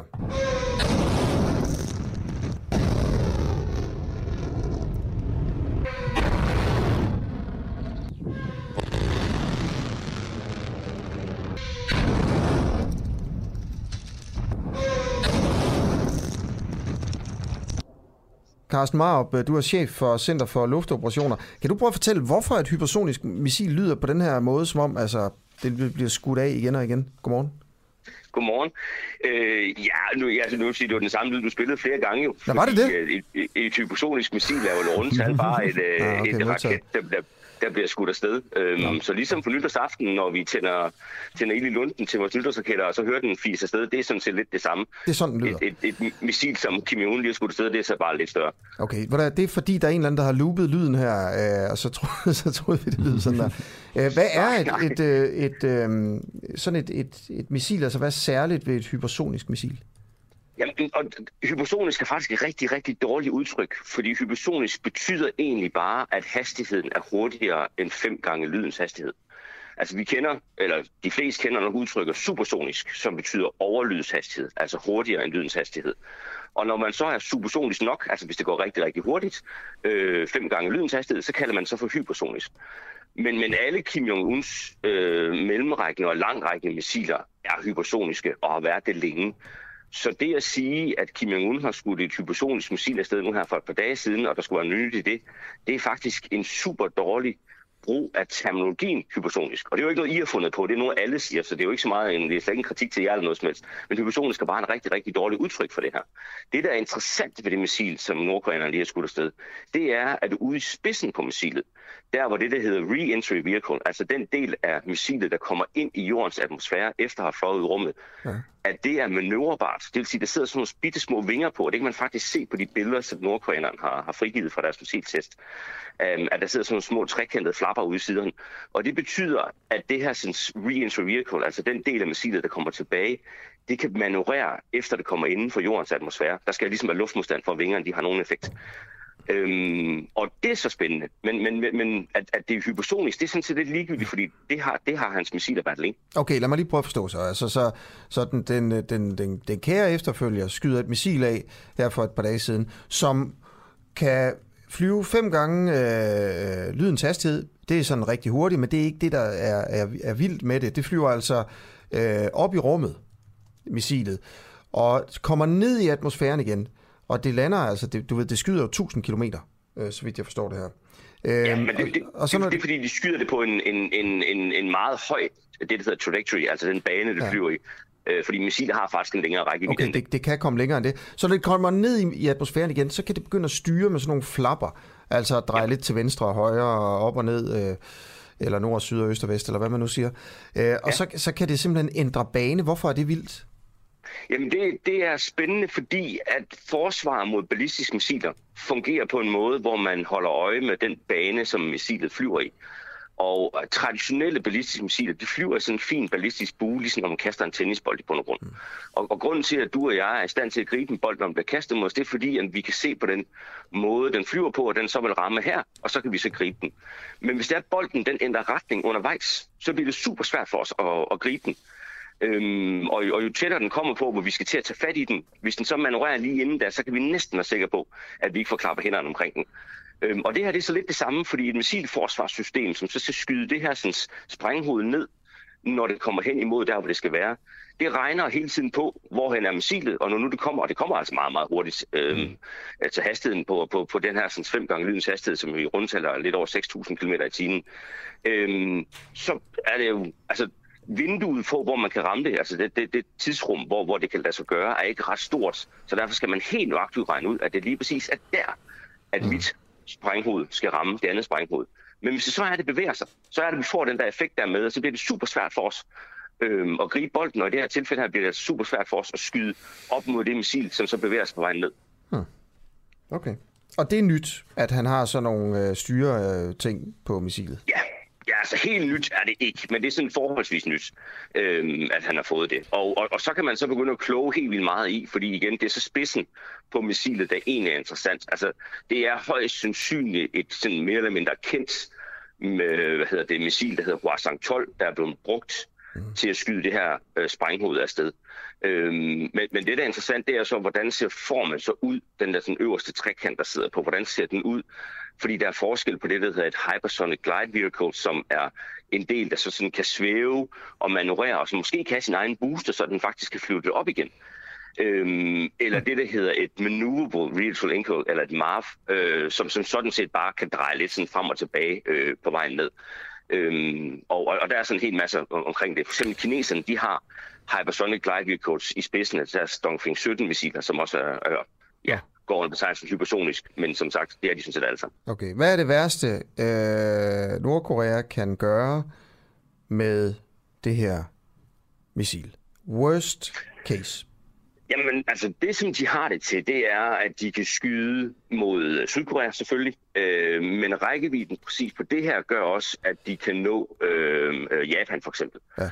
Øhm, og, og det, som Nordkorea jo rigtig gerne vil med deres missiler, det er at afskrække nogen for at angribe Nordkorea. De ved godt selv, at de ikke står på top 5 over de fedeste ledere i verden. Øh, eller Kim Jong-un ved godt det. Og, øh, heller ikke på top 10. Og der, heller ikke top 10. Øhm, og, og, og derfor så har de et behov for at kunne afskrække nogen for at kunne angribe landet. Men kan de, de sætte et atomvåben, øh, en atombombe på den der raket? Nej, nej. nej. Det, det er der ikke rigtig nogen, der tror på. Altså Nordkoreanerne, de har øh, atomvåben, men der skal de have fat i de store missiler, de har. Altså deres interkontinentale ballistiske dem de kan sende til USA. Ja. Dem kan de øh, udstyre med atomvåben. Okay, jamen tusind tak for, øh, øh, for analysen her, og for at fortælle meget mere om, øh, om den nye øh, ja, skal man kalde det raket, nej, eller missil, skal vi kalde det? Ja, missil er bedst. Missil ja, vi bedst. kalder det for et missil. Der altså kan styre selv, når det kommer ned igen i atmosfæren, efter at have været op i, i rummet, øh, og fordi det har sådan nogle flapper på. Tusind tak for det, Carsten Marup, chef for Center for Luftoperationer. Velkommen. Jamen, øh, det var lidt. Der er kommet en besked om, øh, at vi lige skal have terminologien på plads, Nikolaj. Ja. Kim Jong-un er den store efterfølger. Ja. Hans far var den øh, kære leder. Ja. Sagde vi noget andet? Det har vi jo nok gjort så. Det har vi muligvis gjort, selvom øh, vi ventede inden, inden udsendelsen. Og så er altså farfaren, der jo grundlægger det, det moderne Nordkorea, eller det umoderne Nordkorea, eller hvad man skal kalde det, øh, det var jo, det tror jeg var den store leder. Ja, det tror jeg nemlig, du har fuldstændig ret i. Øh, Kim Il-sung. Og det er en god, øh, god nordkoreansk tradition for at give sig, nogle, give sig selv nogle, nogle ret prominente, prominente navne. Det er fantastisk. Det er det virkelig. Altså, jeg stod og snakkede i går med, vores, øh, med en af mine kollegaer om, hvad, hvad han kunne vælge af titler, hvis, øh, hvis han ville. Jeg tror, vi begge to ind på SAR, men øh, den store leder kunne også, være, kunne også være udmærket. Det synes jeg godt, vi kunne kalde dig fra nu af, Nikolaj. Øh, godt, øh, vi har selvfølgelig en, øh, en, øh, en god og en dejlig udsendelse, også her i den næste time. Klokken er lige rundet 8. Du lytter til Den øh, Uafhængige. Hvis du har lyst til at støtte øh, mig og Nikolaj øh, og de andre, der arbejder her, så øh, må du meget gerne melde dig ind Øh, hvis du har lyst, øh, i, øh, i vores medlemsklub og blive medlem af Den Uafhængige, være med til at skabe det her medie, som jo er opstået øh, uden øh, at få nogen penge fra staten. Øh, øh, og, og sådan vil vi gerne have, at det bliver ved med at, at være. Cirka 4.000 medlemmer støtter os allerede, og vi er jo vokset til 4.000 på under et, et år, og er utrolig glade og stolte over, øh, hvad, vi har, hvad vi har gjort indtil videre. Men det stopper ikke her. Øh, vi vil selvfølgelig fortsætte, vi har brug selvfølgelig for flere medlemmer, men vi vælger også at bare at sige, at vi sender gratis. Ja. Altså, vi sender vores journalistik ud til alle, og øh, så kan man så melde sig ind, hvis man synes, det er noget, man gerne vil støtte op om. Hvis man melder sig ind, kan man få adgang til vores Facebook-gruppe, hvor man kan være med til at præge vores øh, journalistik og komme med forslag. Øh, vi læser det hver eneste dag, mm-hmm. de, de forslag, der kommer derinde. Øhm, så er der også, så bliver der lanceret her, det kan vi lige så godt, måske kan vi sige, det er en lille form for, det annoncerer vi nu her, ja. øhm, i februar, en betalingsmur. Ja. Altså, hvor, øh, hvor der, vi lægger ting ind på vores app, øh, nye programmer, nye, øh, rigtig gode, øh, kritiske programmer, som ikke er set før øh, i, i, dansk, øh, i dansk radio. Øhm, og så kan man lytte til dem, hvis man er medlem. Sådan at vi giver dem, der melder sig ind og er medlemmer hos os, nogle ekstra fordele, blandt andet de her programmer. Præcis, og det kommer vi selvfølgelig til at afsløre, øh, når vi kommer nærmere den, øh, den 1. februar, men indtil videre kan jeg fortælle, at vi har øh, tre nye programmer mm. i, i bedring, som altså kommer ind bag den her betalingsmur for vores, for, ja, for vores medlemmer. Yes. Så hvis du gerne vil øh, bare undersøge lidt om, hvad det er, så download appen, så kommer der nye, nye ting derinde, og vores app hedder altså bare Den Uafhængige. Og der kan man også lytte med live i øvrigt. Det gør jeg altid hver morgen, når jeg ikke er vært. Ja, det samme her. Ja. Nu skal vi videre til den, øh, den historie, som vi nævnte, øh, nævnte, vi har fået på her til, øh, her til morgen. Vi skal nemlig snakke med Jesper, øh, Jesper Langegaard, der er direktør for Danske Universiteter. Og det drejer sig altså om, øh, om kinesisk øh, spionage på, øh, på universiteterne. Lige præcis. Øh, der er en artikel i Politiken her til morgen. Mm. PET, Politiets efterretningstjeneste, slår fast, at Kina spionerer mod Danmark. Der er et interview, øh, som Politiken har lavet med, med efterretningstjenesten. Og så står der at øh, i den her artikel, at universiteterne er ikke opmærksomme nok på, at Kina spionerer mod dansk forskning. Der står ikke, at kineserne spionerer mod Danmark. Øh, der står bare, at universiteterne ikke er nok opmærksomme på det. Og så har politikken ringet til Jesper Langergaard, der er direktør for Danske Universiteter, som ligesom er en forening, der rummer de, alle de danske universiteter. Og Jesper Langergaard siger, derfor at er universiteterne i samarbejde med Uddannelses- og Forskningsministeriet ved at udarbejde nogle stærke og robuste retningslinjer for international forskning og innovationssamarbejde, som skal imødegå risici for forskningsspionage. Men der står jo ikke noget sted om, øh, om kineserne, altså hvad, hvad de gør på universiteterne, eller, eller, eller hvad de ikke gør. Og det er jo bare derfor, vi lige vil få en kort bemærkning ringe til dig, Jesper Langergaard. Godmorgen. Godmorgen. Godmorgen. Øhm, altså, hvad kan du sige om, om, om det her, altså spionerer kineserne mod danske universiteter? Jamen altså, øh, jeg kan egentlig ikke sige så meget. Altså, hvis jeg vidste, hvad det var, som de øh, spionerede mod, øh, så øh, ville jeg nok ikke kunne sige det. Øh, og øh, jeg er ikke klar over, hvad det er for nogle... Altså, man kan sige, først og fremmest, øh, internationalt forskningssamarbejde er jo helt afgørende for, at vi har nogle gode universiteter. Øh, der er ikke én dansk forsker, som ikke samarbejder med internationalt. Og vi samarbejder rigtig meget med, med Kina, fordi at øh, det er en øh, stor nation, som pumper masser af midler i forskning. Øh, men jeg kan ikke sige, øh, hvad det er, de spionerer. Øh, det kan man jo kun gisne om, og det, jeg kan jo ikke sige noget, som PET heller ikke kan sige. Så, øh, så lige det område, det kan jeg ikke øh, gøre Nej. klogere på. Okay, jeg skal bare lige forstå, er det fordi, mm. du, øh, du ved det, men ikke vil sige det, eller er det fordi, du ikke ved det? Øh, Jamen, det, jeg, jeg ved det simpelthen ikke. Altså, øh, jeg har kun øh, læst om de sager, som har været fremme i pressen. Okay. Øh, det er ikke sådan noget, at øh, jeg sidder inde med en viden omkring. Nej. Så, øh, så du... og, selv, og hvis jeg gjorde, så ville jeg ikke kunne sige det. Nej. Så, øh, Hvad vil du sige, ja. hvis du, hvis du sad, lå inde med en viden, som du ikke kunne sige noget om? Vil du så sige ingen kommentar? Jamen, Eller vil du sige, at du ikke vidste? Øh, jeg, jeg tror, jeg har svaret på spørgsmålet. Ja. Jeg kender faktisk ikke til... Øh, jeg, jeg, jeg kender ikke et eller andet... Øh, vi, altså Danske Universiteter er en øh, samarbejdsorganisation mellem de otte universiteter, og jeg sidder ikke inde med, med noget øh, hemmelig viden i den sammenhæng. Nej. Øh, men, men du er så i gang med, øh, eller I, øh, i, i mm. samarbejde med, med regeringen om at prøve at lave nogle retningslinjer, øh, sådan ja. at, at, at, at de bliver bedre til at imødegå det, øh, ja. hvis, det hvis det skulle ske. Mm. Øh, du siger, at du har læst om nogle, øh, nogle sager i medierne, mm. der handler mm. om spionage mod universiteterne. Mm. Hvad er det for noget?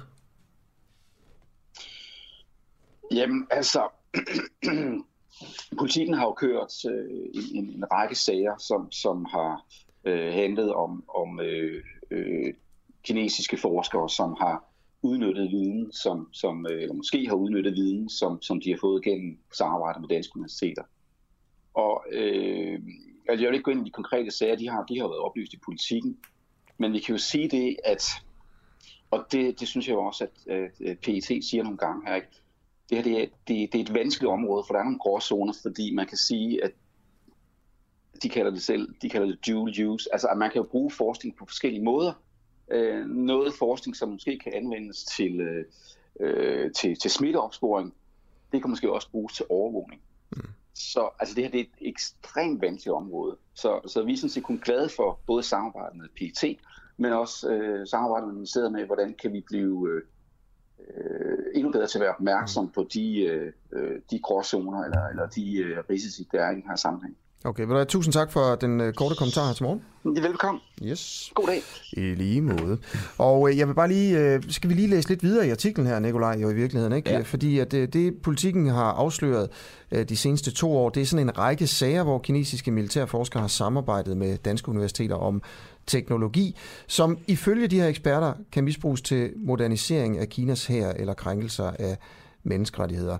Øhm, og det er altså noget, politikken har afdækket en del af. Det her 30 forskere skriver, at politikken er blevet rekrutteret til øh, talentprogrammet 1000 Talenter, som er sådan et kontroversielt øh, talentprogram, der også har været op i den offentlige debat i USA. Øh, og øh, øh, der er flere forskere blevet dømt for at have løjet over for FBI om deres tilknytning til det her program, der hedder altså 1000 Talenter. Og det har så også opereret i Danmark. Hvis man vil læse mere om den her sag, så foreslår jeg da, at man køber et abonnement til politikken, eller går ind på politikken og læser mere om det. Ja. Det er så tusind tak til politikken for at bringe den her historie frem til. Ja, præcis.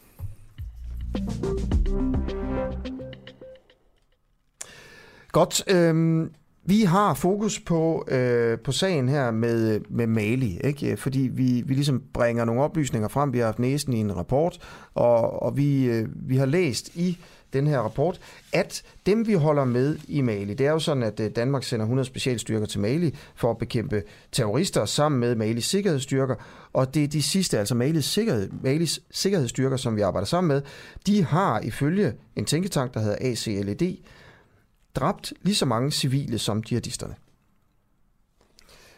Michael Åstrup Jensen, du er udenrigsordfører for Venstre. Er det her nyt for dig, altså at dem, vi tager ned for at træne og hjælpe, de har dræbt lige så mange civile som dem, øh, vi skal bekæmpe? Godmorgen. Godmorgen. Det er ikke nyt for mig, at der er en rapport, der siger det. Øh, I forhold til, om øh, hvordan og hvorledes øh, sikkerhedsstyrkerne i Mali opererer, så er det fuldstændig rigtigt, at der er desværre nogen, øh, som øh, har opereret på fuldstændig øh, overstregen øh, metoder. Øh, og det er også noget af det, som vi har været efter, altså den danske regering har været efter øh, den overgangsregering i Mali omkring. Og det er vigtigt for os, at noget af det, som de danske styrker jo blandt andet skal undervise i, det er jo i krigens love, det er, hvordan man skal operere, øh, og at man altså ikke bare skal skyde og så spørge bagefter. Det er blandt andet en af de ting, vi er dernede for. Så hvis jeg spørger dig, øh, dræber det militær, som vi hjælper, lige så mange civile, som de terrorister, vi skal bekæmpe? Hvad svarer du så? Jamen det har vi ikke beviser for. Altså øh, den rapport, som øh, I også har læst, er også en, man har læst øh, i, øh, i, i, i koalitionen, øh, men der er ikke beviser for, at det skulle være rigtigt. Mm. Øh, er der nogle rapporter, der siger noget andet? Øh, nej, men der er, der er ikke nogen beviser, der bekræfter det. Øh, mm. Og derfor så siger jeg jo ikke, at det bare er Luther, øh, halleluja, øh, malisiske øh, sikkerhedsstyrker på ingen måde. Nej. Og det er jo blandt andet derfor, vi også skal ned og træne dem op. Øhm, vi har desværre ikke kunne få et interview med den, der har skrevet rapporten. Det, det er noget, vi har prøvet på, og det er noget, vi bliver ved med at prøve på, for at finde ud af, jamen, hvad er belægget for at konkludere øh, det her. Øh, det er altså en tænketank, der hedder ACLED, og, som ikke er sådan øh, en obskur tænketank, så vidt jeg forstår det i hvert fald. Øhm, er det noget, du synes, der er vigtigt at, øh, at finde ud af øh, i forhold til, altså, for jeg tror, jeg kunne forestille mig, at der er nogen, der sidder og tænker, altså skal vi sætte 100 danske soldaters liv på spil ved at sende dem til Mali og bruge, jamen, hvor mange penge bruger vi på det, Ostrup Jensen? Jeg kan ikke huske beløbet, Nej. men det er ret mange penge. Det er helt sikkert mange penge. Brug så mange penge øh, på at hjælpe nogen, der dræber lige så mange civile, som som de terrorister, vi skal bekæmpe. Ikke? Hvis vi gør det, så er det måske noget, vi skulle lade være med. Det er der måske nogen, der har den tanke. Er det noget, der for dig er magtpåliggende at finde ud af, om det er rigtigt, hvad der står i rapporten? Altså, at hæren dræber lige så mange civile, som terroristerne gør? Jeg kan, roligt, jeg kan roligt bekræfte, at uh, Mali er noget af det, vi har diskuteret rigtig, rigtig meget i udenrigspolitisk nævn. Blandt andet også uh, den her rapport. Uh, så uh, man gør alt, hvad vi kan fra dansk side for at sikre, uh, at Mali mm. uh, er et område, som ikke bliver tabt, uh, hverken på den ene eller anden måde. Ja. Vi skal ikke glemme, hvorfor det ja, er, Men det er jo ikke det, jeg spørger om. Jeg spørger bare, er det, er det vigtigt for dig at finde ud af, om det er rigtigt? Om herren dræber lige så mange civile, som terroristerne gør? Er det vigtigt for dig at finde ud af det? Ja, hvis det på nogen måde er muligt at finde ud af. Øh, men jeg prøvede faktisk at give et svar på, hvorfor det er, at vi så sender soldater ned, selvom der er den utryghed eller ja. uklarhed. Men, men det vil jeg gerne, jeg vil bare gerne blive ved det her først. Du må meget gerne forklare det lige om lidt. Det er bare lige for at blive, du ved, når man er ved en ting, så lige blive ved det. Du vil gerne finde ud af, om det er rigtigt, hvad der står i den her rapport. Øh, ja, altså, at, at dem vi hjælper, øh, dræber lige så mange som, som terroristerne. Men, hvordan vil du, hvad vil du gøre for at få de oplysninger? Jamen, øh, den danske regering, vi har bedt den danske regering om at forholde øh, regeringen i Mali de her konkrete ting. Ja. Øh, og, og bore sig ned i, hvad det er, der er hoved hale i det hele. Problemet er... Men, men forhold øh, regeringen, jeg skal lige forstå, altså det vil sige, du beder den danske regering om at spørge regeringen i Mali, om de har dræbt lige så mange øh, civile som terroristerne? Ja, finde ud af, hvad der er hovedet hale i det. Altså, men, men hvordan find, altså en uvildig undersøgelse, eller, eller bare spørge regeringen i Mali? Fordi hvis man spørger regeringen, hey, har I dræbt super mange... Så er det rigtig, rigtig svært at lave nogle uafhængige undersøgelser mm. i Mali, som har en øh, militærregering lige øjeblikket. Okay. Er, er vi enige om, at du aldrig nogensinde, uanset om det er rigtigt eller forkert, kommer til at få et svar fra den regering, øh, malisiske øh, militære junta øh, om, at ja, det er rigtigt, det er sgu rigtigt, vi har dræbt lige så mange civile som terroristerne? Altså... Nu er det jo heldigvis ikke kun øh, Malis regering, som er til stede øh, med i Mali. Øh, der er også EU til stede, der er også en stor FN-mission, øh, der hedder MINUSMA, som er til stede nede i Mali, og det er selvfølgelig også nogle af dem, vi skal have, have været i okay. dialog Så der kommer nogle undersøgelser? om der det kommer her. nogle konkrete, øh, hvor vi undersøger det her, ja. Og nogle, no, no, nogle undersøgelser, man kan stole på. Det forventer jeg, for jeg stoler i hvert fald på FN og EU. Ja. Hvis det viser sig, at det, der står i Tænketankens rapport, er rigtigt, hvad så? Jamen, så er det selvfølgelig totalt øh, uholdbart, at vi har nogen... Øh, vi ønsker at komme ned til øh, Mali for at beskytte civilbefolkningen. Ja. Øh, og derfor, hvis der er nogle soldater, som har skudt civile, jamen, så skal de selvfølgelig retsforfølges. Jo, men, men det, jeg tænker mere på, hvis, hvis det viser sig, at dem vi hjælper dræber lige så mange civile, som, som de terrorister, vi bekæmper, skal vi så trække de 100 danske specialstyrker tilbage?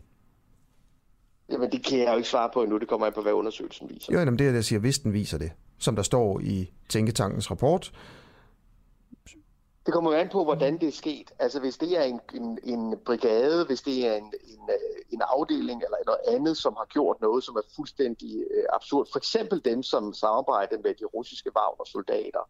Øh, men til gengæld resten af den malisiske hær øh, har ikke gjort det. Jamen så er det jo dem, der skal retsforfølges. Så er det jo ikke et, øh, en gennemgående rød tråd for hele øh, Malis centralregering. Okay. Okay, så det kommer lidt an på, hvordan de har gjort det, og hvem der har gjort det i, i hæren. Øh, ja. Godt, jamen... Øh, jeg tror faktisk bare, at, øh, at det var det, hvor vi ligesom prøver at undersøge, hvad ved du, og hvad er dine røde linjer, og, og sådan noget, øh, Michael Åstrup øh, Jensen.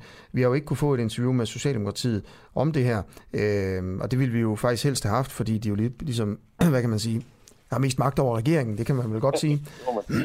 men men så, så bare sige tusind tak, fordi du stiller op hele tiden, fordi du har jo også et ansvar her, fordi du er også med til at, at, at sende de her 100 danske soldater der, øh, derned. Øh, du, har, du har tidligere sagt i nogle interviews til os, at du gerne vil have nogle garantier fra Trine Bremsen, når det kommer til, øh, hvordan de danske soldater kommer til at samarbejde med russiske, øh, russiske legesoldater. Øh, vil du også have garantier fra regeringen, når det kommer til, øh, at vi skal vide lidt om, hvor mange, altså hvor, hvor, hvor meget terrorister, altså de egentlig er dem, vi samarbejder med, hvis du jeg mener, altså hvor mange civile de dræber? Ja, men, men svaret ja, det vil jeg. Hvad, hvad er det for en garanti, og, du gerne vil have? Jeg vil gerne have en garanti for, at vi selvfølgelig ikke kommer ned og på nogen måde er med til indirekte eller direkte for en skyld øh, at være med til at nedskyde civile øh, i den måde, som vi opererer på i Mali. Altså det er selvfølgelig en total rådstreg øh, for mm. mig. Okay. Øhm, og derfor så sent som i mandags, øh, hvor vi også havde interviewet med jer, der senere på dagen havde vi også møde i Udenrigspolitisk Nævn, hvor vi også igen igen drøftede Mali, så jeg kan roligt love, at okay. det er et, et, et område, vi tager op igen og igen. Det er godt, fordi vi synes lidt her på Den Uafhængige, at den, det går en lille smule under radaren i medierne nemlig. Mm. Øh, men Michael Ostrup Jensen, tusind tak, fordi du ville være med. Jamen selv tak. 18 minutter over 8. Ja, så langt, så godt. Ja. Øhm, vi kan måske lige Bare tage... roligt, vi er snart ved at være færdige. Præcis. Ej, jeg tror, jeg, jeg tror, vi, jeg tror sgu, det går meget godt i dag. Lige om lidt, der ringer vi til Falak Malik fra Aarhus. Øhm, det er om 5-7 minutters tid, hvor, øh, hvor vi igen spørger, om, øh, om en muslim vil tage imod et, øh, mod et grisehjerte, hvis, ja. hvis det galt hans liv. Ja. Det kan godt, det er måske, altså, hvad kan man sige, dårlig, øh, morgen sådan lidt, øh, lidt åndssvagt tema, vi har, ikke? Jo, jo, præcis. Men det er dog trods alt noget, der er gennemgående og øh, stadig... Trods alt, altså, det er trods alt noget, vi er vender tilbage alt- til, Ja, præcis. selvom det er Ja, åndssvagt. Ja, ja. Men det er også lidt, bare lidt spændende. Altså, vil, hvad tror du?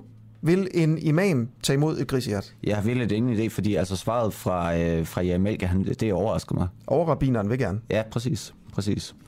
Men det er måske også bare mig, der ikke, ikke er så klog på Okay, så satser jeg siger, at imamen Falak Malik, han vil gerne tage et grisehjert ind. Okay, hvad ved vi? Øh, vi ved en, øh, en ristet hotdog. Okay. Hvad siger, men vil du sige det modsatte da? Øh, det, det ved jeg simpelthen ikke. Men han, han, han ved det ikke, vel? Nej, jeg har ingen idé. Jeg har ingen idé. Nå, men jeg sætter det så på højkant i hvert fald. Okay, men jeg siger, jeg siger simpelthen, at øh, han tager ikke imod Chris Hjerte. Alright. Godt. 50. Det er 50-50. En vigtig historie kommer nu. Lyver Dan Jørgensen, klimaministeren, når han påstår, at han har lavet en forpligtende aftale med Danmarks største CO2-udleder. Vi kender alle sammen til Dan Jørgensen, der står i TV-avisen og siger, at vi har opnået så og så meget øh, i, i klimakampen. Vi er, vi er kommet rigtig, rigtig langt. Øh, vi har lavet en masse klimaaftaler. Øh, en af de helt store, han har lavet, kommer vi til at hvad kan man sige, sætte under lup nu her, for er det i virkeligheden en rigtig aftale.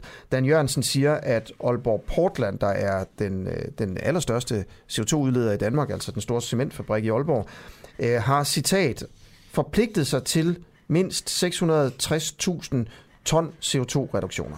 Og det er ordet øh, forpligtet, ja. vi, vi går lidt til her, fordi har man i virkeligheden det. Øh, han har været meget stolt omkring den aftale, han har indgået med Aalborg Portland.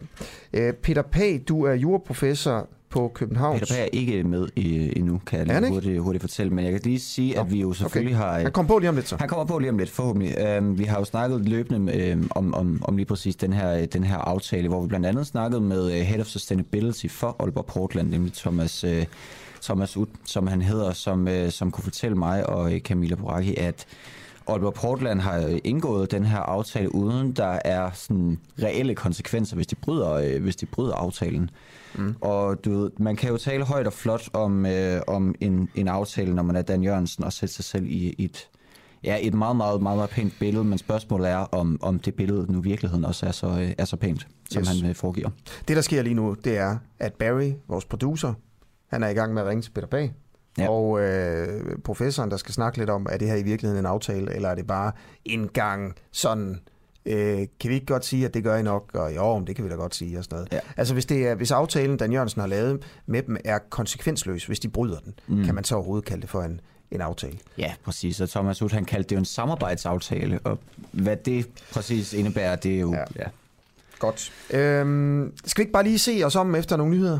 Jo. Hvad siger du til det? Ved du, hvad, vi har faktisk også et klip med Dan Jørgensen liggende på, øh, på. Ah, ved du hvad, den tager vi, Ja, fordi- skal vi ikke tage den? Det her, det er Dan Jørgensen. Ja, tak. Da jeg var knægt, der brugte jeg det meste af min fritid på at løbe øh, rundt nede ved Langesø på Nordfyn og kigge på fugle, samle ulegylp, fange salamander. Den interesse, kærligheden til naturen, den har fulgt mig lige siden. Det var det, der gjorde, at jeg meldte mig ind i Socialdemokratiet. Det var det, der gjorde, at jeg kom tæt på Svend Augen, som blev min meget øh, gode ven. Det er Svends ånd, som jeg og gode kollegaer forsøger at føre videre. Danmark skal igen være en grøn stormagt. Vi skal passe på vores grundvand. Vi skal passe på vores natur. Vi skal sikre, at vi får bekæmpet klimaforandringer. Vi kan kun løse miljøproblemerne i fællesskab. Og fællesskabet er det hele taget grundideen i den socialdemokratiske tanke. Okay.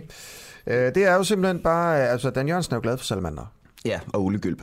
Det var grunden til at melde sig ind i Socialdemokratiet. Det, der sker nu, det er, at Peter Pag, vi har simpelthen måske det forkerte nummer. Jeg ser lige, om jeg har det rigtige her. Ja, lige præcis. Og i, i Det har vi ikke. Det har vi ikke. Nå. Der er et eller andet galt. Vi arbejder, vi arbejder på højtryk. Vi siger det er en teaser altså- til i morgen. Vi interviewer professoren, øh, som er kritisk, det kan vi lige så godt afsløre, over for ja. den aftale, som Dan Jørgensen har lavet. Ja. Altså er det en rigtig aftale, er det en forpligtende aftale, eller er det en lille smule varm luft? Præcis. Øhm, så kan jeg lige tage en, en kort nyhed, fordi Boris Johnson, øh, øh, den britiske premierminister, har erkendt, at han har deltaget i den her omdiskuterede øh, havefest under coronanedlukningen. Altså Ja. hvor... Jeg hvor ved, jeg er ikke rigtig fuldt med i den sag. Hvad er det, det handler om? Jamen det handler om, at, øh, at befolkningen simpelthen var under, øh, under, en, en, under lockdown og ikke måtte samles, men Boris Johnson øh, har sig selv inviteret til, øh, til havefest for, nogle, for sådan magteliten i, øh, ja. i Storbritannien, og han er så erkendt over for, øh, for parlamentet, at han har gjort det her, og at han, øh, han undskylder. Og øh, til sidst i programmet, der snakker vi med Jakob Illeborg for at høre om, øh, ja, om det er det her, der ligesom fælder Boris Johnson, fordi det er bare endnu en sag. Altså. The Prime Minister... Mr. Speaker, I want to apologise.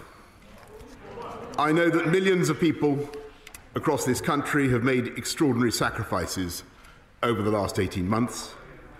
I know the anguish that they have been through, unable to mourn their relatives, unable to live their lives as they want, or to do the things they love.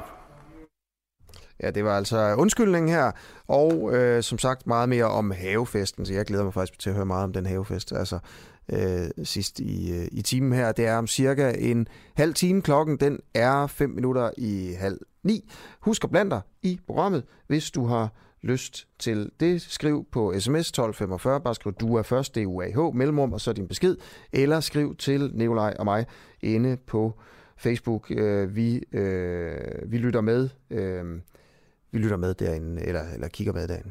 Du lytter lige nu til en uafhængig morgen. Kritisk, nysgerrig og levende radio, som politikerne ikke kan lukke. Vi sender live alle hverdage fra klokken 7 til 9. Lyt med via vores app på DK4 DAB, fra vores Facebook-side, eller hvis du bor i hovedstadsområdet på FM-båndet 102,9. Tak til dig, som gør det muligt.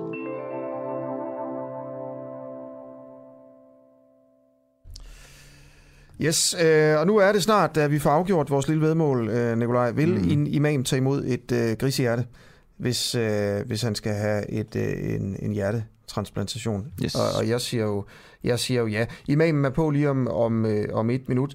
Øh, efter imamen, så skal vi tale med Rikke Haugegård, som, øh, øh, som ved en masse om, hvad der foregår i Mali. Og det er jo fordi, vi har super meget fokus på Mali. Vi sender 100 soldater derned. Det er en debat, der går under radaren. Mm. Øh, vi vil meget gerne ligesom prøve at finde ud af, at det er det rigtige at gøre. Øh, vi har øh, snakket om her i starten af ugen, at russiske legetropper er til stede i, i Mali. Skal vi arbejde sammen med dem? Øh, det er faktisk et åbent spørgsmål. Og her til morgen fortæller vi så, at der står i en rapport fra en sober tænketank, mm. at øh, dem vi skal hjælpe regeringsstyrkerne i Mali, der i øvrigt øh, er et altså militær diktatur, øh, de dræber lige så mange civile, ja. som de terrorister, vi skal bekæmpe. Ikke? Så meget mere om øh, Mali her om, øh, om fem minutter. Men inden da, så er det altså, at vi siger godmorgen til Imam Falak Malik fra Aarhus. Godmorgen. Godmorgen. Godmorgen. Øhm, der er en sag fra Baltimore i øh, USA, hvor en amerikaner har fået et grisehjerte opereret ind i sig. Han ligger altså her til morgen på 6. døgn og beholder hjertet i sig. Kroppen udstøder det ikke. Det er en stor ting, sådan videnskabeligt. Øhm, og øh, der er øh, 16 cirka danskere, der venter på at få et, øh, et nyt hjerte. Hvad siger man som muslim til det? Altså at få et grisehjerte ind i, i kroppen. Vil du selv gøre det, hvis du havde behov for et nyt hjerte? Falak Malik, godmorgen. Ja, jamen altså, jeg, jeg, som, øh, jeg kan tage ud fra Koranens lære. Så Koranens lære, det er jo, at det er jo ikke det er jo øh, at spise svinekød, der er forbud mod. Så der står i Koranen faktisk, at øh, selv, øh, selv i forhold til at spise det, som det, hvor det forbud ligger, øh, hvis man er, er døende af sult og kun har svinekød at spise, øh, så må man gerne spise det svinekød for at redde sit liv. Ikke? Mm. Så der skulle intet til hænder i at øh, bruge et øh, svinehjerte øh, som transplantation for at redde et menneskeliv. Nej.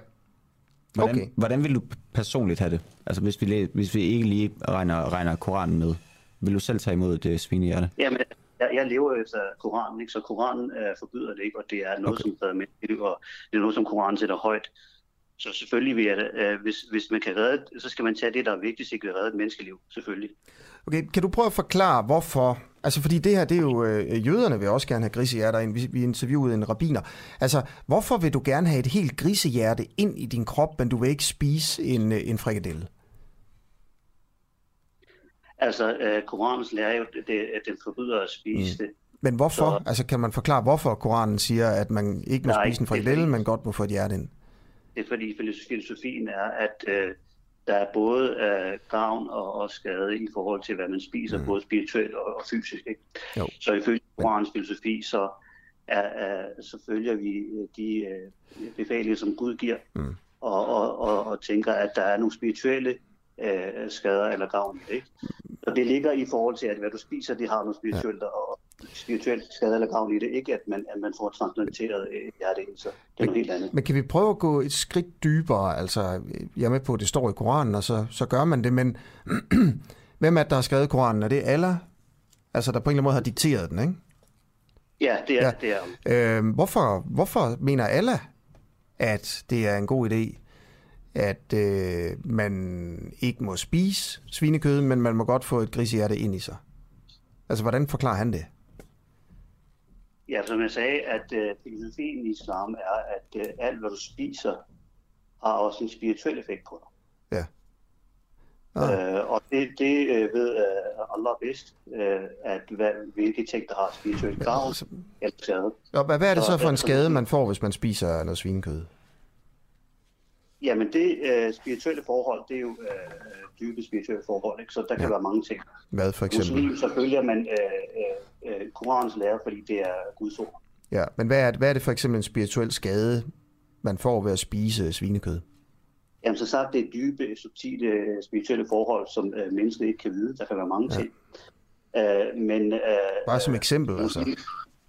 Nej, som sagde, ja, som jeg sagt, det er dybe spirituelle forhold. Ja som mennesket øh, ikke kan have øh, nok indsigt i. Nej. Så som muslim, så følger man øh, det, som okay. Gud siger i Så, så i virkeligheden, så ved du ikke, hvad den negative konsekvens ved at spise svinekød er. Men fordi det står i Koranen, så, så lader man være, fordi man tænker, okay, alle ved bedst. Der kan være mange forhold, øh, men fuldt ud kan jeg ikke vide det. Okay. Så, så jeg føler, ja, men, men, men, men ved du nogen af forholdene?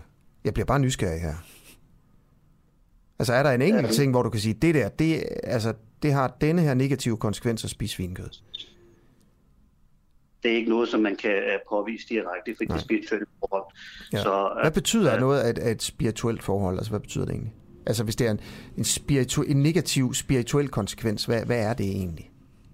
Ja, det, det er spirituelle og moralske forhold. Hvad, hvad kunne det være altså? Jamen, det er jo allerede svaret på. Det er de ja. subtile spirituelle forhold, og så stoler okay. man på, at det er det, som Gud siger.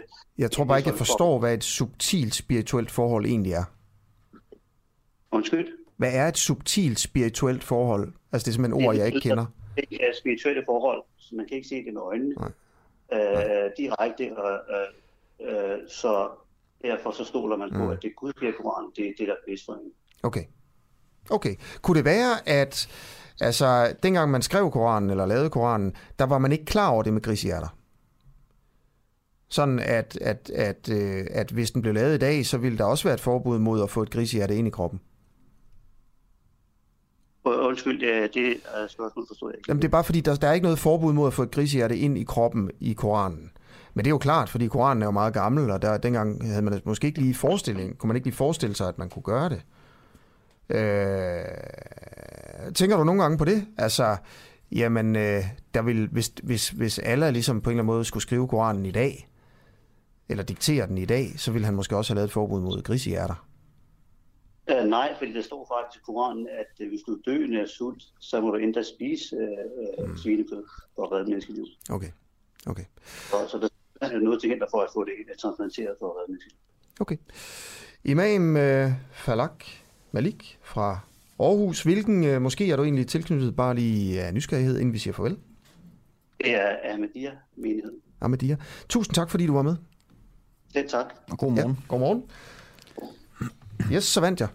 Ja, Vedmålet. jeg, jeg skylder dig en hotdog. Det er jo fair nok. Sådan.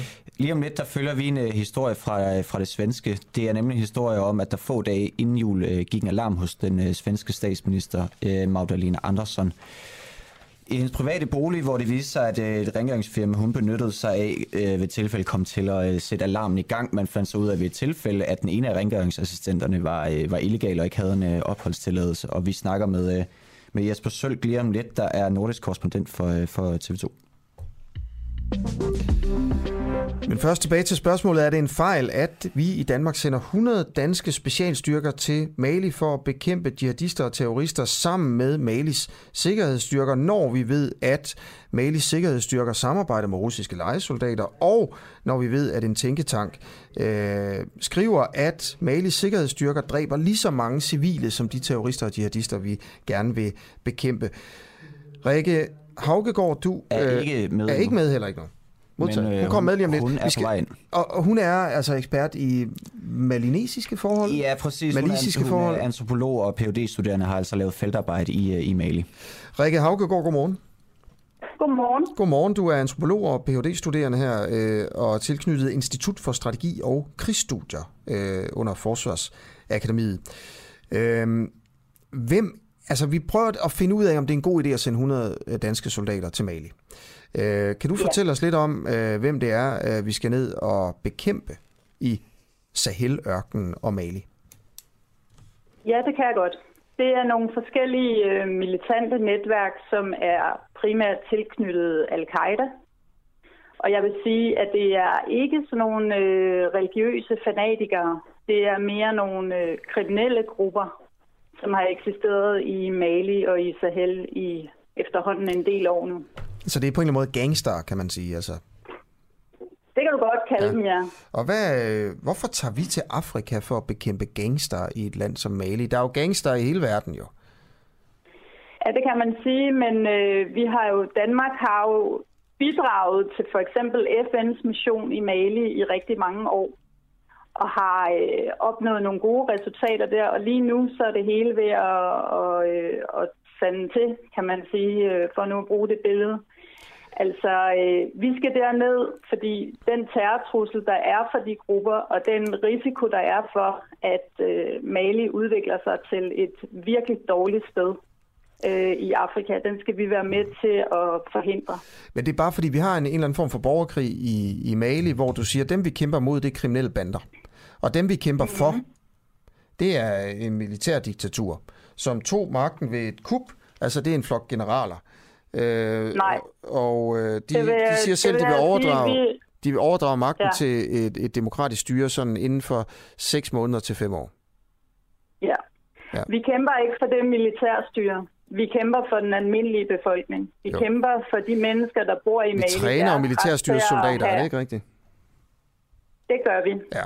Men det har vi gjort i mange år. Ja, men jeg, jeg tror måske bare, jeg skal prøve at forstå, hvorfor vi tager ned for at bekæmpe kriminelle bander øh, sammen med et øh, militærdiktatur i, i, i Det- Mali. Ja, det lyder heller ikke umiddelbart som særligt tiltagende. Men det er netop i sådan nogle tilfælde, at vi sender vores specialoperationsstyrker. Det er derfor, vi sender jægerkorpset. Vi sender nogle af vores bedste soldater, som er vant til at operere i totalt umulige settings. Og, og de her grupper, de har arbejdet med narkosmugling, de smugler våben, de smugler mennesker op til Europa, de laver illegal minedrift, de undertrykker den lokale befolkning. Mm.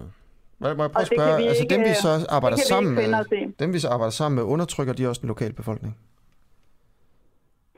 Det gør, der har været eksempler på, at regeringsstyrker har lavet overgreb på lokalbefolkningen. Mm. Ja, det har der.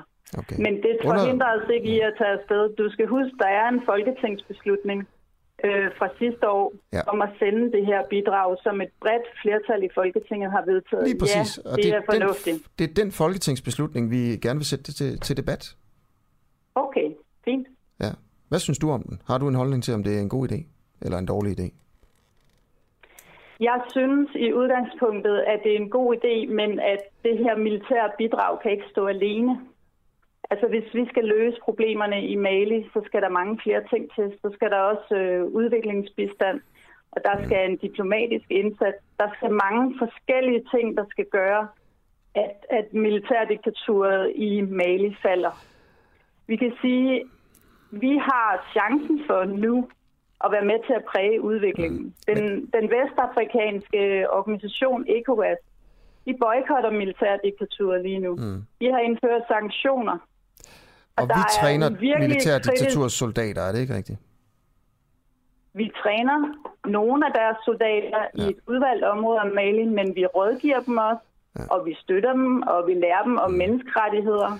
Det lyder så bare vi har en, øh, Som en, om, en når du taler her, at vi sådan er i gang med at undergrave militærdiktaturet, og det, det lyder jo fint, men altså det vi jo rent praktisk gør med de 100 soldater, det er at hjælpe militærdiktaturet. Er det ikke korrekt? Det er mere komplekst end som så. Fordi du kan sige, hvem er det, der profiterer af lige nu, at der er et militært diktatur? Det gør de her militante al-Qaida-grupper. Vil vi være med til at se, at de begynder at kontrollere udvalgte områder i Sahel? Nej, det vil vi ikke. Det har vi aldrig ville. Hvorfor vil du hellere have militærdiktaturet? Må jeg godt tale ud? Ja, okay. Ja. Før har vi, det, har vi bidraget med FN-soldater. FN-soldaterne havde svært ved at stå imod de her militante grupper. Nu sender vi nogle lidt mere kapable soldater, som vi sender en ramme af Task Force til Cuba. Og vi sender dem sammen med en række andre europæiske landes specialoperationsstyrker. Så det er et bredt udvalg af lande i Europa, der er enige om, at det her det er en indsats værd. Okay, så vi, øh, du bakker altså op. Du synes, det er en god idé at sende 100 danske specialstyrker til Mali, og du, det du gør, det er, at du, du betegner dem, vi kæmper mod, som kriminelle bander, og øh, du siger altså også ja til, at vi træner militærdiktaturets øh, tropper øh, i, i den her i den her, den her borgerkrig. Vi, vi har snakket lidt om her til morgen, at øh, øh, en rapport øh, fra tænketanken ACLED, øh, hvor i der står, at øh, den, det militærdiktatur, som vi hjælper øh, ved at træne soldater, øh, har dræbt lige så mange civile, som de her kriminelle bander, øh, som vi kæmper imod. Øh, ved du, om det er rigtigt?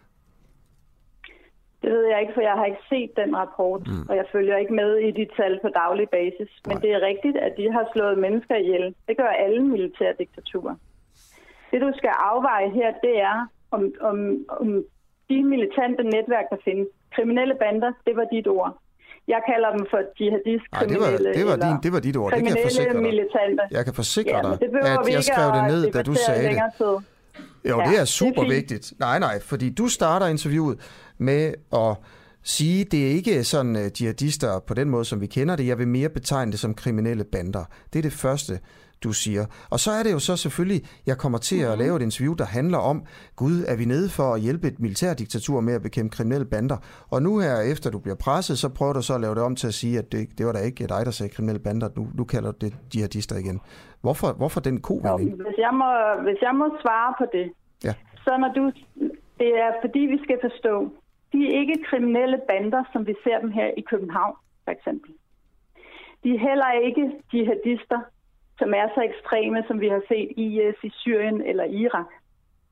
De er al-Qaida-relaterede militante kriminelle netværk, som lever af smugling og kriminelle aktiviteter. Det er på den måde, at de er kriminelle, og de er militante. Og det er en meget vigtig øh, distinktion der, fordi det er nogle specielle, lokalt funderede kriminelle militante netværk. Og derfor så er det heller ikke sådan, Mali er et kæmpe land. Og der hvor de danske soldater, de skal udstationeres. Det er en af de regioner i landet, hvor der er mest arbejdsløshed, hvor der er flest unge mennesker, der ikke har noget at lave. Og det vil sige, hvad har de af jobtilbud i den region? Det er for eksempel at gå ind, i nogle af de her militante netværk. Okay, ved du hvad, tusind Og tak. derfor siger jeg, Ja. og derfor siger jeg, at der er andre ting, der skal hjælpe med, for at missionen i Mali kan lykkes, altså at vi kan stabilisere det land. Tusind tak, fordi du vil være med. Rikke Haugegaard, altså antropolog og Ph.D.-studerende på Institut for Strategi og Krigsstudier under Forsvarsakademiet. Og klokken er 17 minutter i øh, 9.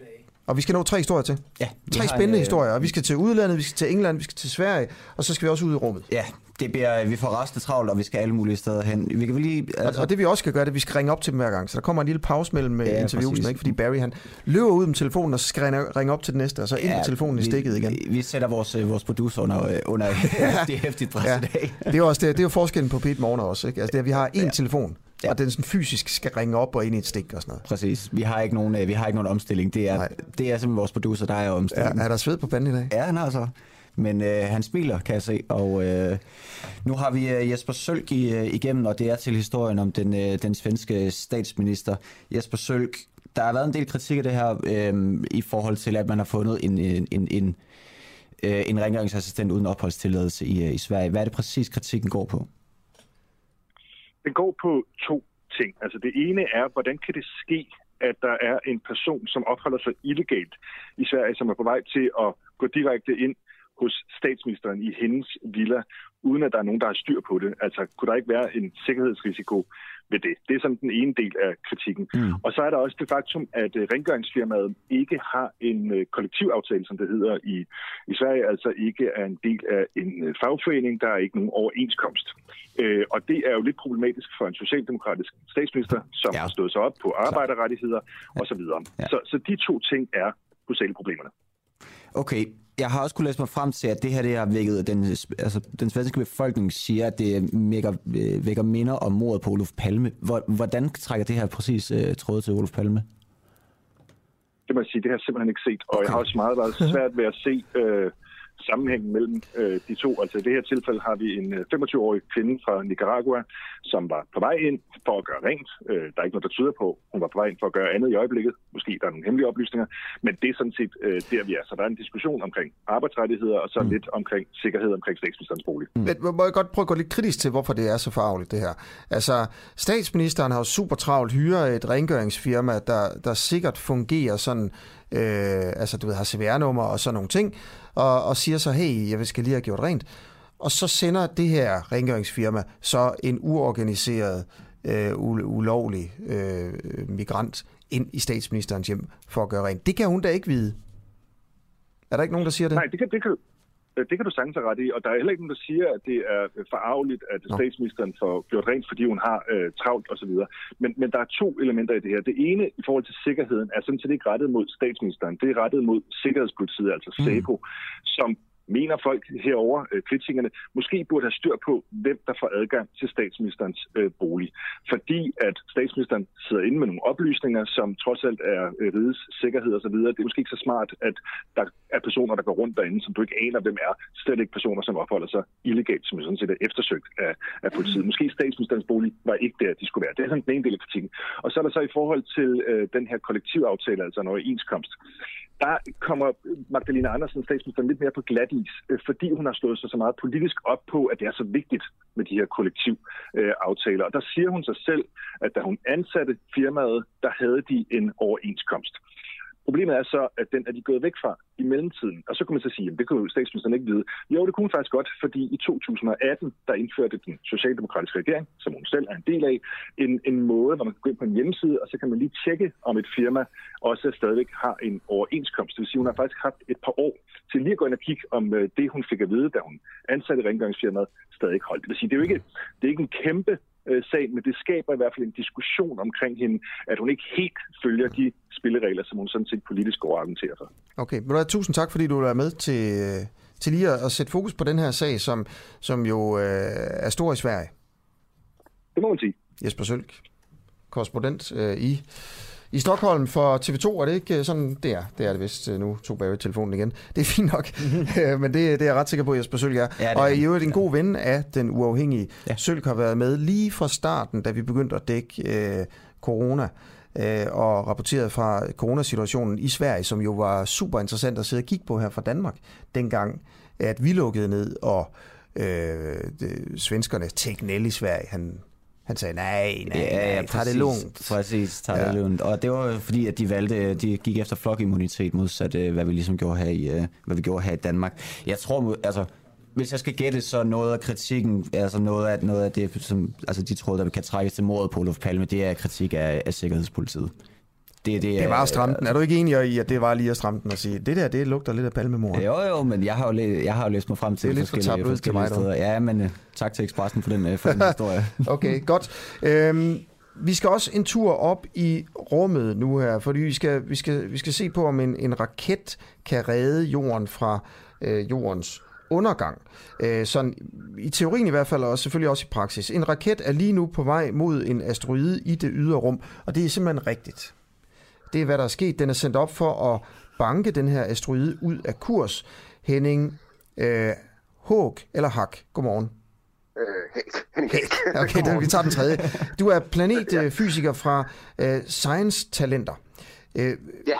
Hvad, øh, hvor er raketten henne lige nu? Ja, jeg var lige inde sådan og, og tjekke på det. Altså, den er sendt op for et par måneder siden og er på vej mod den her øh, asteroide og dens måne, som den skal ramme i september. Og øh, lige i øjeblikket sker der jo ikke så frygtelig meget med, med øh, hvad hedder det, med sonden der. Den er på, øh, midt på ruten her, og jeg, jeg, faktisk kan man ikke ud af deres hjemmeside se præcis, hvor den er. Det, det tror jeg ikke, jeg kan fortælle dig. Men øh, alt fungerer, som det skal. Øh, det er jo sådan en, en teknologidemonstration. Man vil gerne vide, at øh, om hvis nu at den her situation skulle opstå, vi havde opdaget en asteroide på vej mod jorden, om man øh, så kan ramme den med sådan en, en type øh, rumraket her. Ja. Og så er det rart at have testet dag på forhånd, for det er ikke sikkert, at vi har frygtelig meget tid øh, den dag, at øh, vi opdager problemet. Øh, for cirka 66 millioner siden tordnede en asteroide lige ned i jorden. Så vidt jeg ved, var det den meksikanske golf, der ligesom er dannet på grund af, af det hul, den, øh, den, den lavede. Den var mellem 10 og 15 kilometer i diameter. Selvfølgelig stort, men jo heller ikke sådan, altså, øh, jamen det er jo stort, det, det er slet ikke det. En lille ja, ø eller et eller andet, ikke? Altså, det er en rigtig stor sten. en stor sten, øh, og den var ja. endte jo med at udrydde næsten alt liv øh, på jorden. Øh, ja. Og det kan ske igen. Og lige nu fiser der en raket igennem det mørke rum for at ramme en asteroide, lige for at teste, om man kan slå sådan en ud af, af kurs. Hvad er det, at øh, der kommer til at ske, når den rammer? Ja, altså nej, lige inden, jeg bliver lige nødt til at korrigere dig med den meksikanske golf. Det var ja. godt nok et stort hul, den lavede. Den lavede en, et hul på, med en diameter på en 200-300 km, men det er ikke den meksikanske golf. Det er en, et krater, der ligger ud for Yucatan-halvøen. Ja. Så, så når I kigger på Globus, så, så er det dog ikke så voldsomt. Okay. Men, men uh, en asteroide på en 10-15 km i diameter, det er altså nok til at udrydde. Uh, det er det, man kalder sådan en, en uh, planet killer, fordi den, den ødelægger livet på hele jorden. Der var næsten ingenting tilbage. Uh, men Øh, den, den her DART-mission, det den, det den gør, det er, at den går ud og møder en asteroide, som faktisk har en måne. Det viser sig, det, der er faktisk ret mange øh, asteroider, der har. Og ideen er så at knalde den her rumsonde ind i månen. Og så er det sådan lidt ligesom, når man spiller billard, så øh, når man rammer en af de andre kugler, så ændrer den sin retning. Og ideen er altså, at man på den her måde kan slå en asteroide en lille smule ud af kurs. Og så vil man prøve det af, og nu øh, har man kigget længe på den her måne. Man ved præcis, hvilken omløbstid den har om asteroiden. Og øh, så man så se, om det virker. Øh, og det, det skal det nok gøre. Hvis al teknikken virker, så vil der formentlig ske præcis det, man har regnet sig frem til, at man altså ændrer den her månens omløbstid en lille smule, fordi at den, den bliver bremset i sammenstødet med den her. Faktisk bliver det til en omløbstidsændring på 10 minutter, hvilket sådan er noget, man rent faktisk godt kan måle her fra Hvor, hvor, hvor stor er månen? Øh, månen er vist 300 meter i diameter, hvis jeg husker rigtigt. Ja, okay. lige, øh, ja. Så, ja. så det er jo ikke... Øh, altså, hvad, det svarer er det til, øh, hvad svarer det til et, et hospital eller sådan noget? Rigshospital? Ja, undskyld. Et, nå, ja, ja, ja, det er sådan lidt, lidt større end Rigshospital. Ja. Man kan, man, men omvendt kan man sige, at øh, det er sådan en, som vil... Øh, være temmelig ødelæggende for et område på størrelse med Sjælland, kan man sige, hvis den ramte. Jo. Øh, jeg tænker bare mere på, hvordan kan man, altså, kan man være sikker på, at man rammer den der? Altså, du, jeg ser Rigshospitalet for mig dreje rundt om en, en stor sten. Ja, øh, ja, kan ja, man være sikker på, at man rammer den? Øh, det er jo lige præcis noget af det, som en af delene, som man vil have testet af. Den har simpelthen et, et system ombord, så den selv kan navigere ind i de sidste øh, minutter, inden den rammer, øh, så holder den simpelthen øje med både, hvor asteroiden er og hvor månen er. For problemet er jo, at det her foregår øh, så langt fra jorden, så vi kan ikke sidde med joystick nede på jorden og styre den. øh, fordi det tager øh, radiosignalet øh, en halv time og op til sonden. Mm. Ikke? Så når vi ser et billede af, nu den skulle være gå for den, på den forkerte side, så er det allerede en halv time siden, øh, at det skete. Så det dur ikke. Så den skal gøre det automatisk selv. Og det har man så lavet et system, mm. der kan. Det tror man i hvert fald på, og øh, så er man jo ret spændt på at se, om det rent faktisk også virker. Sidste spørgsmål til dig, øh, inden vi lige skal til England og høre lidt om øh, Boris Johnsons øh, garden parties. Øh, altså, hvor lang tid inden en asteroide, øh, som er på vej mod jorden, øh, øh, altså hvor lang tid inden den rammer, vil vi opdage den? Ja, det, der er faktisk et, en, en interessant historie, der kører lige nu, fordi at uh, her i næste uge, den 18. januar, der kommer der en 1 km asteroide lige forbi jorden. Og nu ser jeg, når jeg siger lige forbi, så er den faktisk 2 millioner kilometer ude. Det er sådan 6 gange månens afstand. Men, men alligevel, hvis du tegnede et billede af solsystemet set ovenfra, så, ville have, så skulle det have en meget spids blyant for at kunne se forskel på jorden og den her asteroide, når den kommer fløjtende forbi. Og en 1 km asteroide, det er, så begynder det altså at blive lidt farligt. Og øh, den opdagede man i august 1994, og man har så tracket den lige siden, og, og NASA har sådan en, en lang række beregninger, altså hvornår, hvornår kommer den tættest på de forskellige ja. år. Og det her er altså det tætteste, den kommer på i 2000 år. Okay. Så det, det er jo sådan et eksempel på en, en asteroide, man opdagede i 94, og allerede dengang ville man kunne have forudset det, hvis den havde ramt her den 18. januar, sådan lige præcis for de sidste 2 millioner kilometer. Okay, okay, så vi har altid at forberede os. Tusind tak, fordi at du vil øh, være med, øh, Henning Hæk. Ja, jo tak. Ja, ha' en fortsat god dag. tak skal du have. Det var slet. Hej. Tak. Tak. Du, øh, ja, nu, øh, nu skal vi til den, øh, til den sidste ting. Det kan vi lige nå, inden øh, klokken den, ja. øh, den slår ni. Vi har godt øh, fem minutter tilbage, og nu skal vi altså snakke med Jakob Illeborg, der er BT's øh, internationale øh, korrespondent. Og øh, vi spørger simpelthen, om Boris Johnson er dead man walking. Og jeg ved ikke, det har han måske været noget tid, og jeg ved ikke, om det her er det sidste søm i, som i kisten for ham. Men, øh, The Prime Minister. Mr. Speaker, I want to apologise. I know that millions of people across this country have made extraordinary sacrifices over the last 18 months. I know the anguish that they have been through, unable to mourn their relatives, unable to live their lives as they want, or to do the things they love. Ja, han siger altså undskyld øh, i parlamentet her, og han erkender, at han i maj 2020, og det er jo så det, det handler om, deltog i en fest i Downing Street i London, det er jo der, hvor premierministeren bor, øh, mens landet var midt i en omfattende coronanedlukning. Ja, lige præcis. Og altså, der, hvis man søger på Boris Johnson Garden Party, så kan man altså se billeder fra det her meget, øh, meget omdiskuterede øh, garden, øh, garden Party, hvor man ser, de, de hænger ud og hygger sig i, øh, i Downing Street. Ja. Og Hvordan der, ser det ud? Jeg har ikke set billederne. Altså, der, man kan se, øh, der er billeder af Boris Johnson, der sidder meget, øh, meget tilbagelænet i en, ja. i en havestol, så lidt længere over i haven, der står der en cirkel af ja, en, en god flok mennesker, der står, står ret tæt på hinanden og diskuterer mm. frem og tilbage, går jeg ud fra, eller ja. hygger sig. Og jeg kan læse, at der var udsendt 100 invitationer til selskabet øh, med beskeden, tag jeres egen sprut med. Præcis, og nu har vi uh, Jakob Illeborg uh, med på en telefon. Godmorgen. Fra Ukraine, så vidt, uh, så vidt jeg ved. Um, men du er altså BT's internationale korrespondent. Jakob Illeborg, er Boris Johnson en færdig mand? Ja, det tror jeg på mange måder, man må sige, han er, ved mindre at han øh, på en måde får rejst et mirakel, eller er med til et mirakel. Altså han, øh, der er rigtig, rigtig mange bump i vejen. Han skal komme over på en positiv måde i løbet af ret kort tid for at undgå at være en færdig mand. Så ja, han er blevet kategoriseret som en dead man walking, og det vil jeg sige, det tror jeg egentlig er rigtigt. Okay, så altså, det her, øh, den her, det her garden party er bare en, endnu en ting. Hvad er det dummeste, Boris Johnson han har gjort?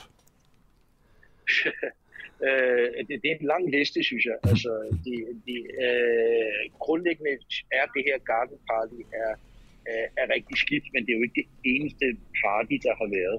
Øh, da Boris Johnson han skulle til at være premierminister, der sagde hans tidligere arbejdsgiver, Max Hastings, der var chefredaktør på The Daily Telegraph, at Boris Johnson var en charlatan og unfit for office. Han fyrede dengang Boris Johnson.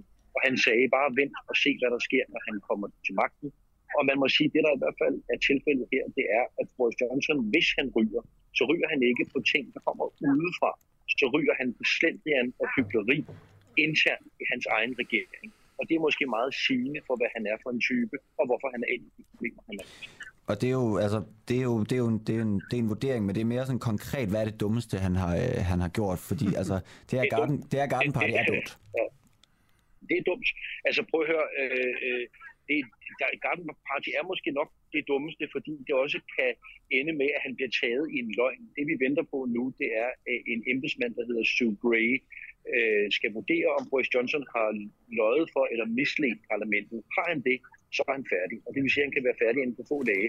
Hvad skulle han have løjet om? Sig, om? Han skulle have løjet om, hvorvidt han var til stede øh, til øh, øh, den her, det her garden party, øh, og hvorvidt han havde kendskab til det. Mm. Øh, og hvis, hvis han har svaret forkert på det i parlamentet, så er det det dummeste, han har gjort. Okay, og altså...